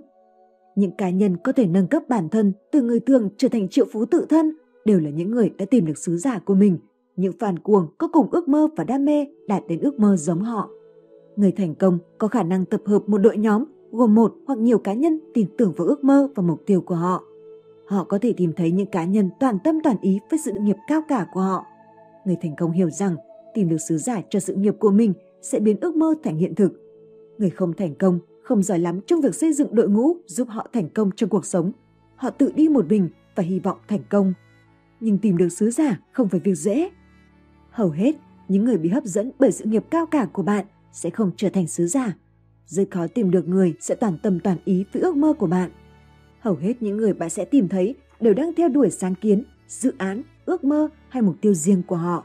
Bạn phải tiếp tục tìm kiếm để tìm thấy sứ giả của riêng mình. Bất cứ ai nỗ lực tìm kiếm phần riêng của mình đều biết rằng đó là một hành trình vô cùng khó khăn và dễ nản. Sứ giả thật sự là người tận tụy với ước mơ của bạn. Họ trở thành phàn cuồng với sự nghiệp cao cả của bạn. Độ tâm huyết của họ là 100%. Tìm thấy sứ giả của mình nghĩa là bạn đã tìm thấy một đội nhóm sẽ đồng tâm hiệp lực cùng nhau hành động. Những sứ giả này sẽ chỉ tập trung vào một thứ duy nhất. Họ sẽ tận tụy toàn tâm toàn ý biến ước mơ của bạn thành hiện thực. Phần 4. Tầm quan trọng của các hiệp hội giàu có và tư duy giàu có. Chương 43. Các hình mẫu cố vấn và nhóm ưu tú. Hình mẫu là gì? Hình mẫu là cách hiểu riêng bên trong bạn, bao trùm cách thức não bộ giúp bạn cắt nghĩa thế giới. Một số hình mẫu mang tính tích cực, trong khi số khác tiêu cực. Một số có tính hỗ trợ, trong khi số khác có tính cản trở. Điều quan trọng là cần hiểu sức mạnh mà những hình mẫu này có thể có. Khi bạn tin tưởng một hình mẫu, cho dù nó giúp ích hay làm hại bạn, ngay khi bạn chấp nhận nó là thật, nó sẽ trở thành thực tế trong tâm trí bạn và bạn thậm chí sẽ chẳng nghĩ đến nó nữa. Nó xâm nhập vào tiềm thức của bạn và tiếp tục tác động đến cách bạn đối diện với thế giới. Vấn đề là chúng ta hoàn toàn không biết hình mẫu đó đang tồn tại, chạy ngầm hay thao túng cuộc độc thoại nội tâm trong ta cho dù để ta tốt lên hay xấu đi. Dù chúng ta cố gắng bám vào thực tế, nhưng chúng ta vẫn nhìn thế giới qua cặp kính đã nhuốm màu và nhìn nhận mọi thứ chỉ theo cái cách mà tâm trí cho phép chúng ta nhìn nhận. Cách chúng ta nhìn nhận chính là thực tế. Hình mẫu hóa Và dù hầu hết chúng ta chưa bao giờ được dạy các kỹ năng tiền bạc, chúng ta vẫn có thể học hỏi các kỹ năng này bằng cách bắt chước những người đã sở hữu các thói quen tiền bạc hợp lý. Kinh nghiệm là một người thầy đắt đỏ. Hầu hết, mọi người muốn trưởng thành, muốn tiến bộ và nâng cao mức trần thành tựu cá nhân và họ nghĩ rằng họ có thể làm được điều này thông qua thử và sửa. Họ sẵn sàng học hỏi từ sai lầm của bản thân. Đúng, bạn có thể học hỏi và tiến bộ theo cách này, nhưng phải đi rất xa và rất nhanh. Học hỏi từ sai lầm của bản thân là một cách chậm chạp và dễ nản để phát triển bản thân. Ngược lại, tìm kiếm các cố vấn và học hỏi từ những người đã đạt được cái bạn muốn đạt được có thể giúp gia tăng đáng kể mức độ thành công của bạn trong một khoảng thời gian ngắn. Dĩ nhiên, đó không phải là một sự đảm bảo thành công, nhưng một hình mẫu đã được chứng minh, được xây dựng trên thực tiễn của những người đã đạt được cái bạn muốn đạt được sẽ tối đa hóa khả năng thành công của bạn. Bí mật giàu có và thành công là gì? Không có cách nào đều hết mọi người trở thành triệu phú thời nay mà không có đội hoặc nhóm riêng. Việc có một đội hoặc nhóm tốt giúp bạn giảm bớt rủi ro, tăng kiến thức và khả năng tiếp cận các ý tưởng, cơ hội và các quỹ mà bạn không bao giờ tự mình có được. Có hai khía cạnh cần quan tâm để có một đội nhóm làm giàu. Một, xây dựng nhóm. Bạn sẽ phải tìm đúng thành viên cho nhóm của mình và đôi khi nó đồng nghĩa với việc bạn phải tiêu nhiều hơn một chút so với bạn muốn. 2. Lãnh đạo nhóm. Tùy vào bạn mà kiểm soát tài sản của bạn ra sao và từ đó lãnh đạo đội nhóm của bạn thế nào.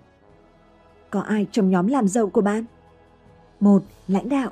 Chính là bạn. Việc của bạn là tìm kiếm các thành viên nhóm và lãnh đạo họ bằng cách hướng họ về phía mục tiêu của bạn. 2. Nhà tư vấn. Hãy kiếm về một đội ngũ giỏi nhất có thể ở bên bạn. Nếu bạn là người thông minh nhất trong đội của mình thì bạn gặp rắc rối to rồi đấy. Bạn cần có bên mình một đội ngũ chuyên nghiệp bao gồm một kế toán am hiểu thuế má, một luật sư thông minh có thể giúp bạn bảo vệ tài sản, một môi giới thế chấp sành sỏi và một chiến lược gia đầu tư bất động sản độc lập. 3. Cố vấn Chúng ta luôn có các cố vấn, những người sau này lại trở thành bạn bè và cộng sự. Rồi chúng ta lại tìm kiếm những cố vấn mới. Đó là những người biết nhiều hơn, đã làm nhiều hơn, có kỹ năng và thành công trong những lĩnh vực bạn đang học hỏi. 4. Tuyển thủ chơi nhiều vị trí Để gia tăng tài sản cần mất thời gian và công sức và khi danh mục đầu tư của bạn dài hơn, thời gian của bạn cũng trở nên giá trị hơn.